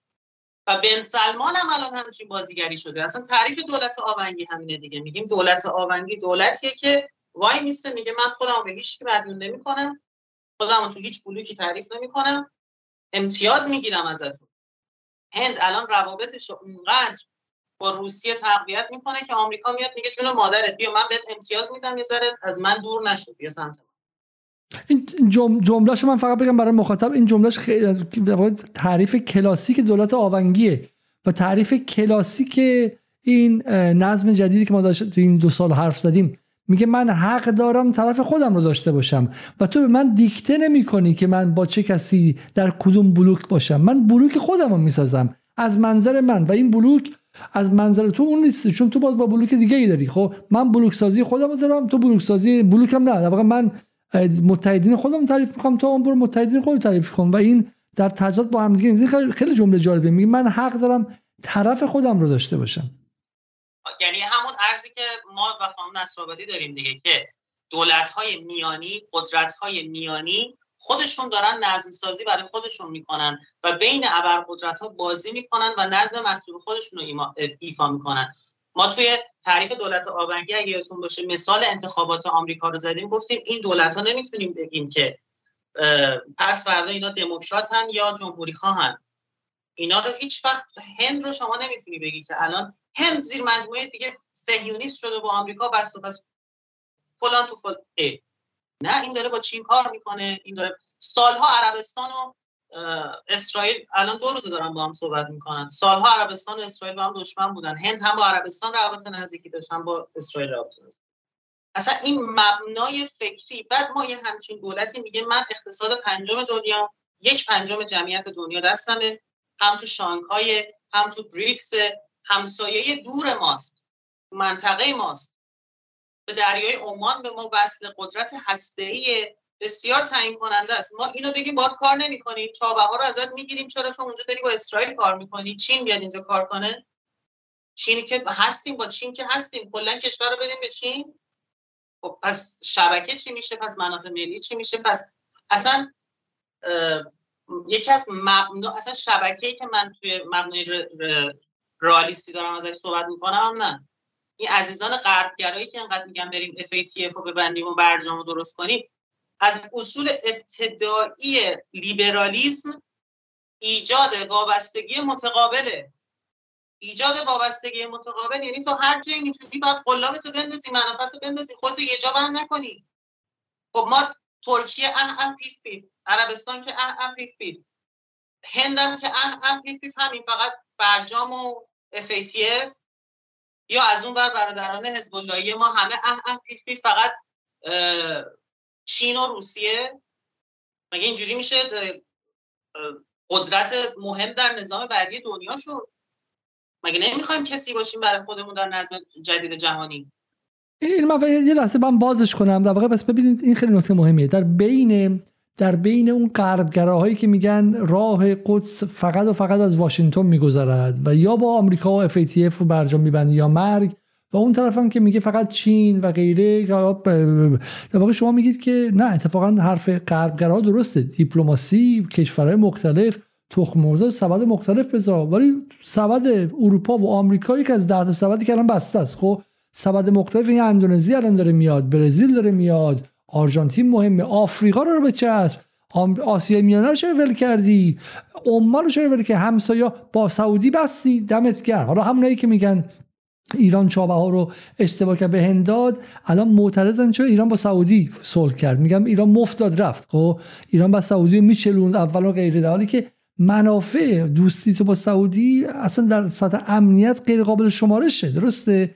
و, و از این منظر بهش نگاه نمی‌خوام برای همین شما حرفی که دارین می‌زنین که در واقع نه این و نه آن است. در واقع راه سومی که داری میگی یعنی دیپلماسی به شدت فعال ولی وقتی میگین دیپلماسی فعال و موازنه مثبت اما نه با آمریکا چون آمریکا داره بسته به ما خب؟ هر وقت آمریکا دست از دشمنی برداشت با اون میشه موازه مثبت کرد. ولی درون همین بلوک کشورهای جدید بریکس و غیره هزار تا بازی میشه کرد. میشه با هند و برزیل مقابل چین با چین و اندونزی مقابل هند با چین و روسیه مقابل اندونزی. اصلا میشه همینجوری بازی های مختلف کرد و اینا رو همزمان انجام داد و اینه که ما میگیم چشم ها رو باید شست جور دیگر باید دید. عرض کلی بندم همینه. درود بر شما آقای علیزاده. عرض کلی من اینه که دنیا دیگه دو قطبی نیست. اینجوری نیست که فقط آمریکا و FATF پس ما که آمریکا و FATF رو نمی‌تونیم باش رابطه داشته باشیم پس فقط چین و روسیه. نه. الان فرصت های نظام بین الملل دولت های آونگی اصر شبکه‌ای به گونه است که ما می توانیم هم با چین رابطه نداشته باشیم اصلا با, با روسیه هم رابطه نداشته باشیم ولی تو همین کشورهای منطقه با همین دولت‌های آمگی هزار تا بازی می‌تونیم بکنیم. ما الان رقابت هند و پاکستان رو در نظر بگیرید. از اون بر رقابت هند و چین رو در نظر بگیرید. این سه تا کشور همسایه دور ما ببینید ما چقدر بین هند و پاکستان و چین می‌تونیم بازی بکنیم از هر کدومشون امتیاز بگیریم. رقابت بین روسیه و ترکیه رو در نظر بگیریم در عین همکاری که با هم دارن. ما می‌تونیم بین اینا بازی کنیم هم با ترکیه بازی کنیم هم با روسیه بازی کنیم.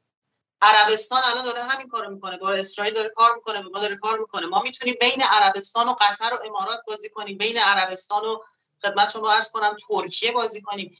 یعنی این ذهنیتی که آقا اون با آمریکاست تموم شد اون با چینه. الان کاری نکنیم چین. مثلا یکی از ذهنیت ها اینه, اینه که با هند کار نکنیم. چرا؟ چین با هند بده پس ما چین رو نباید ناراحت کنیم. خب این فاجعه است.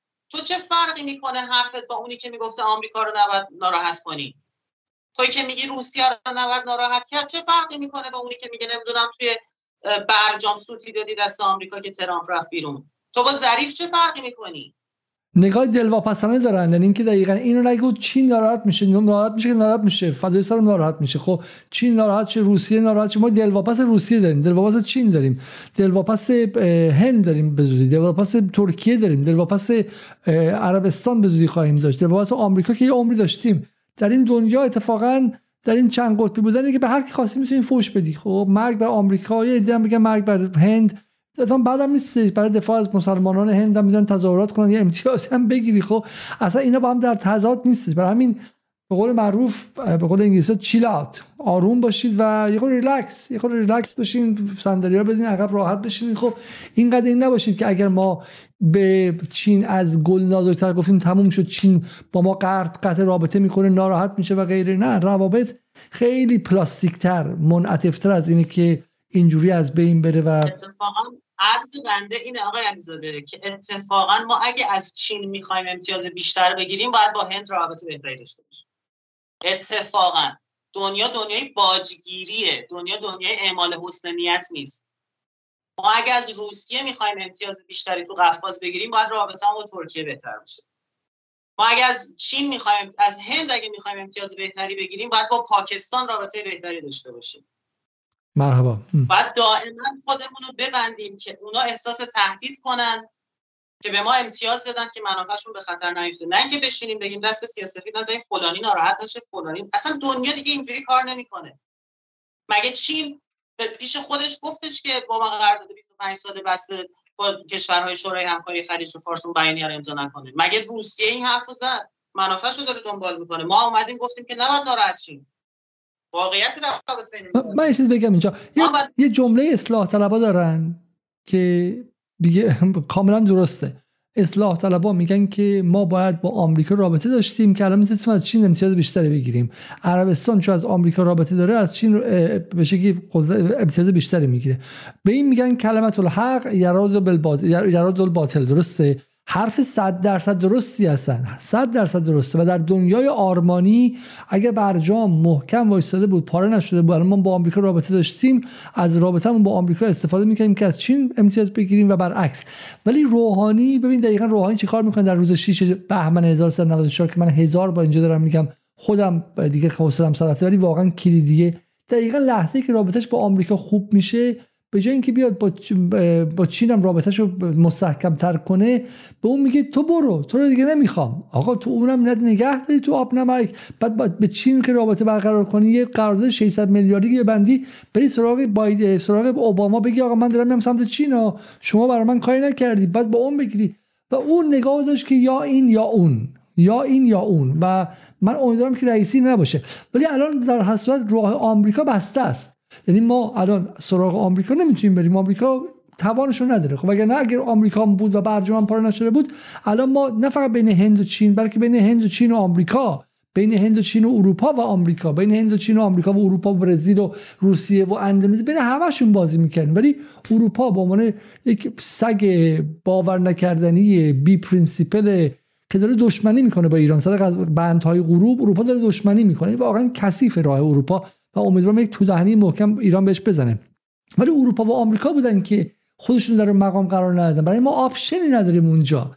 و همین حرف اصلاح طلبها منطقش درسته. ولی حالا ایران داره توی این کشورهای option های باقی مانده این کار رو انجام میده. بین هند و چین و روسیه. و این باید باید احترام گذاشت بهش. من باورم نمیشه که این کار درست جمهوری اسلامی این کار درست دولت رئیسی این کار درستش هم در نقد می‌کنن. بله متاسفانه همینطوره. و بسیار ناراحت کننده است. بعد بعد دو جلسه قبل جلسه اولی که دولت های آونگی رو داشتیم با خانم نصرآبادی مفصل توضیح دادیم که چرا ما نمی‌تونیم آونگی میان آمریکا و چین میان آمریکا و روسیه باشیم. و مختصر بخوام بگم دلیل عمدهش خواسته های آمریکا از ماست. نه اینکه اینجوری نیست که ما بگیم فردا با آمریکا رابطه داریم پس دولت آونگی میشیم. خواسته های آمریکا از ما آنچنان سنگین و تهدید آمیزه که نمی‌تونیم الان وارد رابطه آونگی شیم اما با کشورهای دیگه که می‌تونیم و اصطلاحی که من به کار بردم اون جلسه اول بخوام نصر گفتم ایران نمی‌تونه دولت دولت آونگی باشه. شبه آونگی که می‌تونه باشه. نیمه آونگی که می‌تونه باشه. آونگی منطقه‌ای که می‌تونه باشه. آونگی همسایگی که می‌تونه باشه. یعنی اینجوری نیست که حتما یا باید آمریکا یا چین نه. کل تصویری که من می‌خوام سعی کنم ارائه کنم که این تصویر میونه ابرقدرت ها از بین رفت. آیا بازرگان ما برنامه رو که شروع کردیم همین دو نفر بودیم؟ خانم نصرآبادی هم بود با خانم نصرآبادی هم بود. من فراموش کردم. خانم نصرآبادی بفرمایید. آقای علیزاده خیلی محترمانه به من گفت بس دیگه خانم نصرآبادی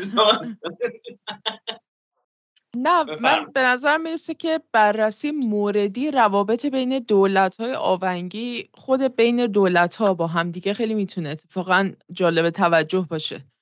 مثلا شما رابطه ترکیه رو با هند اگر در نظر بگیرید روابط تجاریشون ترازش خیلی افزایش پیدا کرده در حالی که تنش های سیاسیشون هم با همدیگه افزایش پیدا کرده. همونقدر که ترکیه سعی می‌کنه مثلا در مناطق مورد مناقشه مثل مثلا جامو کشمیر و اینها دخالت بکنه و این از نظر هند به هیچ وجه قابل قبول نیست و خیلی جاها به لحاظ دیپلماتیک اینا با همدیگه دچار تنش میشن. ولی به شکل همزمان می‌بینیم که مثلا به لحاظ تجاری سعی می‌کنن که روابطشون رو حتی گسترش هم بدن. یعنی تو مثلا سال 2022 یک شیب خیلی قابل توجهی فضاینده گرفته مثلا روابط اینها با هم دیگه. و همینطور مثلا دولت های دیگه حتی خود ترکیه و عربستان علا رقم اینکه خیلی جاها ممکنه با همدیگه رقابت های منطقه‌ای خیلی قابل توجهی هم داشته باشن ولی با این حال می‌بینیم که سر یک سری به های چطوری در واقع با همدیگه در کنار همدیگه میستن و پروژه های مشترک تعریف می‌کنن. برای هدف های کوتاه مدت میان مدت یا بلند مدت یعنی به هیچ عنوان اون تنش هایی که موجوده در مسیر مناسبات و روابطی که اینها دارن این رو مانعی برای این نمی‌بینن که بخوان در واقع به سطح همکاری هاشون مثلا بخوان تو حوزه اقتصاد به ویژه بخوان پایین بیارن. اون رو می‌برن در جای دیگری سعی می‌کنن ابزارسازی های دیگری بکنن بازی سازی های دیگری بکنن تو حوزه های دیگری به ویژه تو حوزه های امنیتی و سیاسی و بتونن در واقع تبدیلشون بکنن اونها رو به کارت هایی برای بازی و امتیازگیری. اینه که در واقع اینها من فکر کنم حالا با توجه به اینکه به حال گشوده شده فضاهایی برای ایران برای اینکه بتونه وارد بازی هایی بشه که به دلایل مختلف در طی دهه های گذشته دائما تحت فشارهایی بوده که این فشارها تا حدی کمتر شده و الان در واقع فرصتی داره که همزمان با اینکه داره بازی سازی می‌کنه و بازی می‌کنه با کارت هایی که در دستش داره همزمان هم باید بیاموزه که چطور باید بهترین بازی خودش رو انجام بده در هر برهه‌ای به شکلی که بتونه در واقع با حداقل تنش و حد اکثر و بیشین سازی در واقع منفعتی که می‌بره تو این مناسبات بتونه در واقع رفتار بکنه.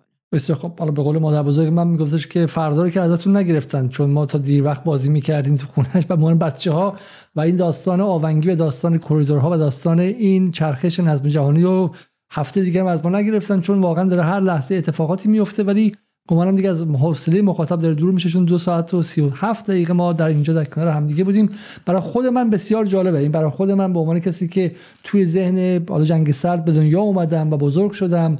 بعد تک قطبی رو تجربه کردم. بعد حالا آرام آرام عبور از تک قطبی و اولین باری که آقای بازرگان بحث شبکه رو مطرح کرد الان واقعا دارم می‌بینم این اتفاقات. این مصاحبه ای که این طرف هندی داشت به نظر من درخشان بود برای فهم این قضايا برای خود من واقعا یک داستان زنده و جذابه. داستانی که ما آخرش رو هم نمی‌دونیم. ما داریم انگار یک مراحل جنینی بچه رو می‌بینیم که داره دستش میاد بیرون پاش میاد بیرون سرش میاد بیرون و و واقعا خیلی خیلی جذابه که این نظم جدید داره شکل می‌گیره و یه زمانی خواهد بود که اوسیفای شه یا به قول معروف سفت شه سخت شه و خودش رو بگیره. یعنی هنوز ژله‌ایه و هنوز پر از پاسیبیلیتی پر از پتانسیالیتی پر از امکانات و بالقوگی هاست. و این به نظر من جذاب می‌کنه. امیدوارم که با همین شما دو نفر برنامه رو هفته آینده ادامه بدیم و این نظم رو دنبال کنیم و ترک کنیم در برنامه های کوتاهتر که مخاطبم بدونه می‌تونه با ما همراه شه. خیلی خیلی ممنون از شما که تا این لحظه با ما بودید از شما مخاطبانم که در این ساعت دیر وقت تهران همراه ما بودید. از شما ممنون. از اینکه وسط برنامه من یک شکلی از صدا سیمام چیزی کردم و نقدی کردم و به برنامه شاید مربوط نبود. عذر می‌خوام که در واقع سایت ترکی بود و یه یه حاشیه‌ای رفتیم. اما فردا شب برنامه جذابی خواهیم داشت. یا یک برنامه چه بسا دو برنامه. با ما همراه باشین تا فردا شب. شب شما بخیر و خدا نگهدار.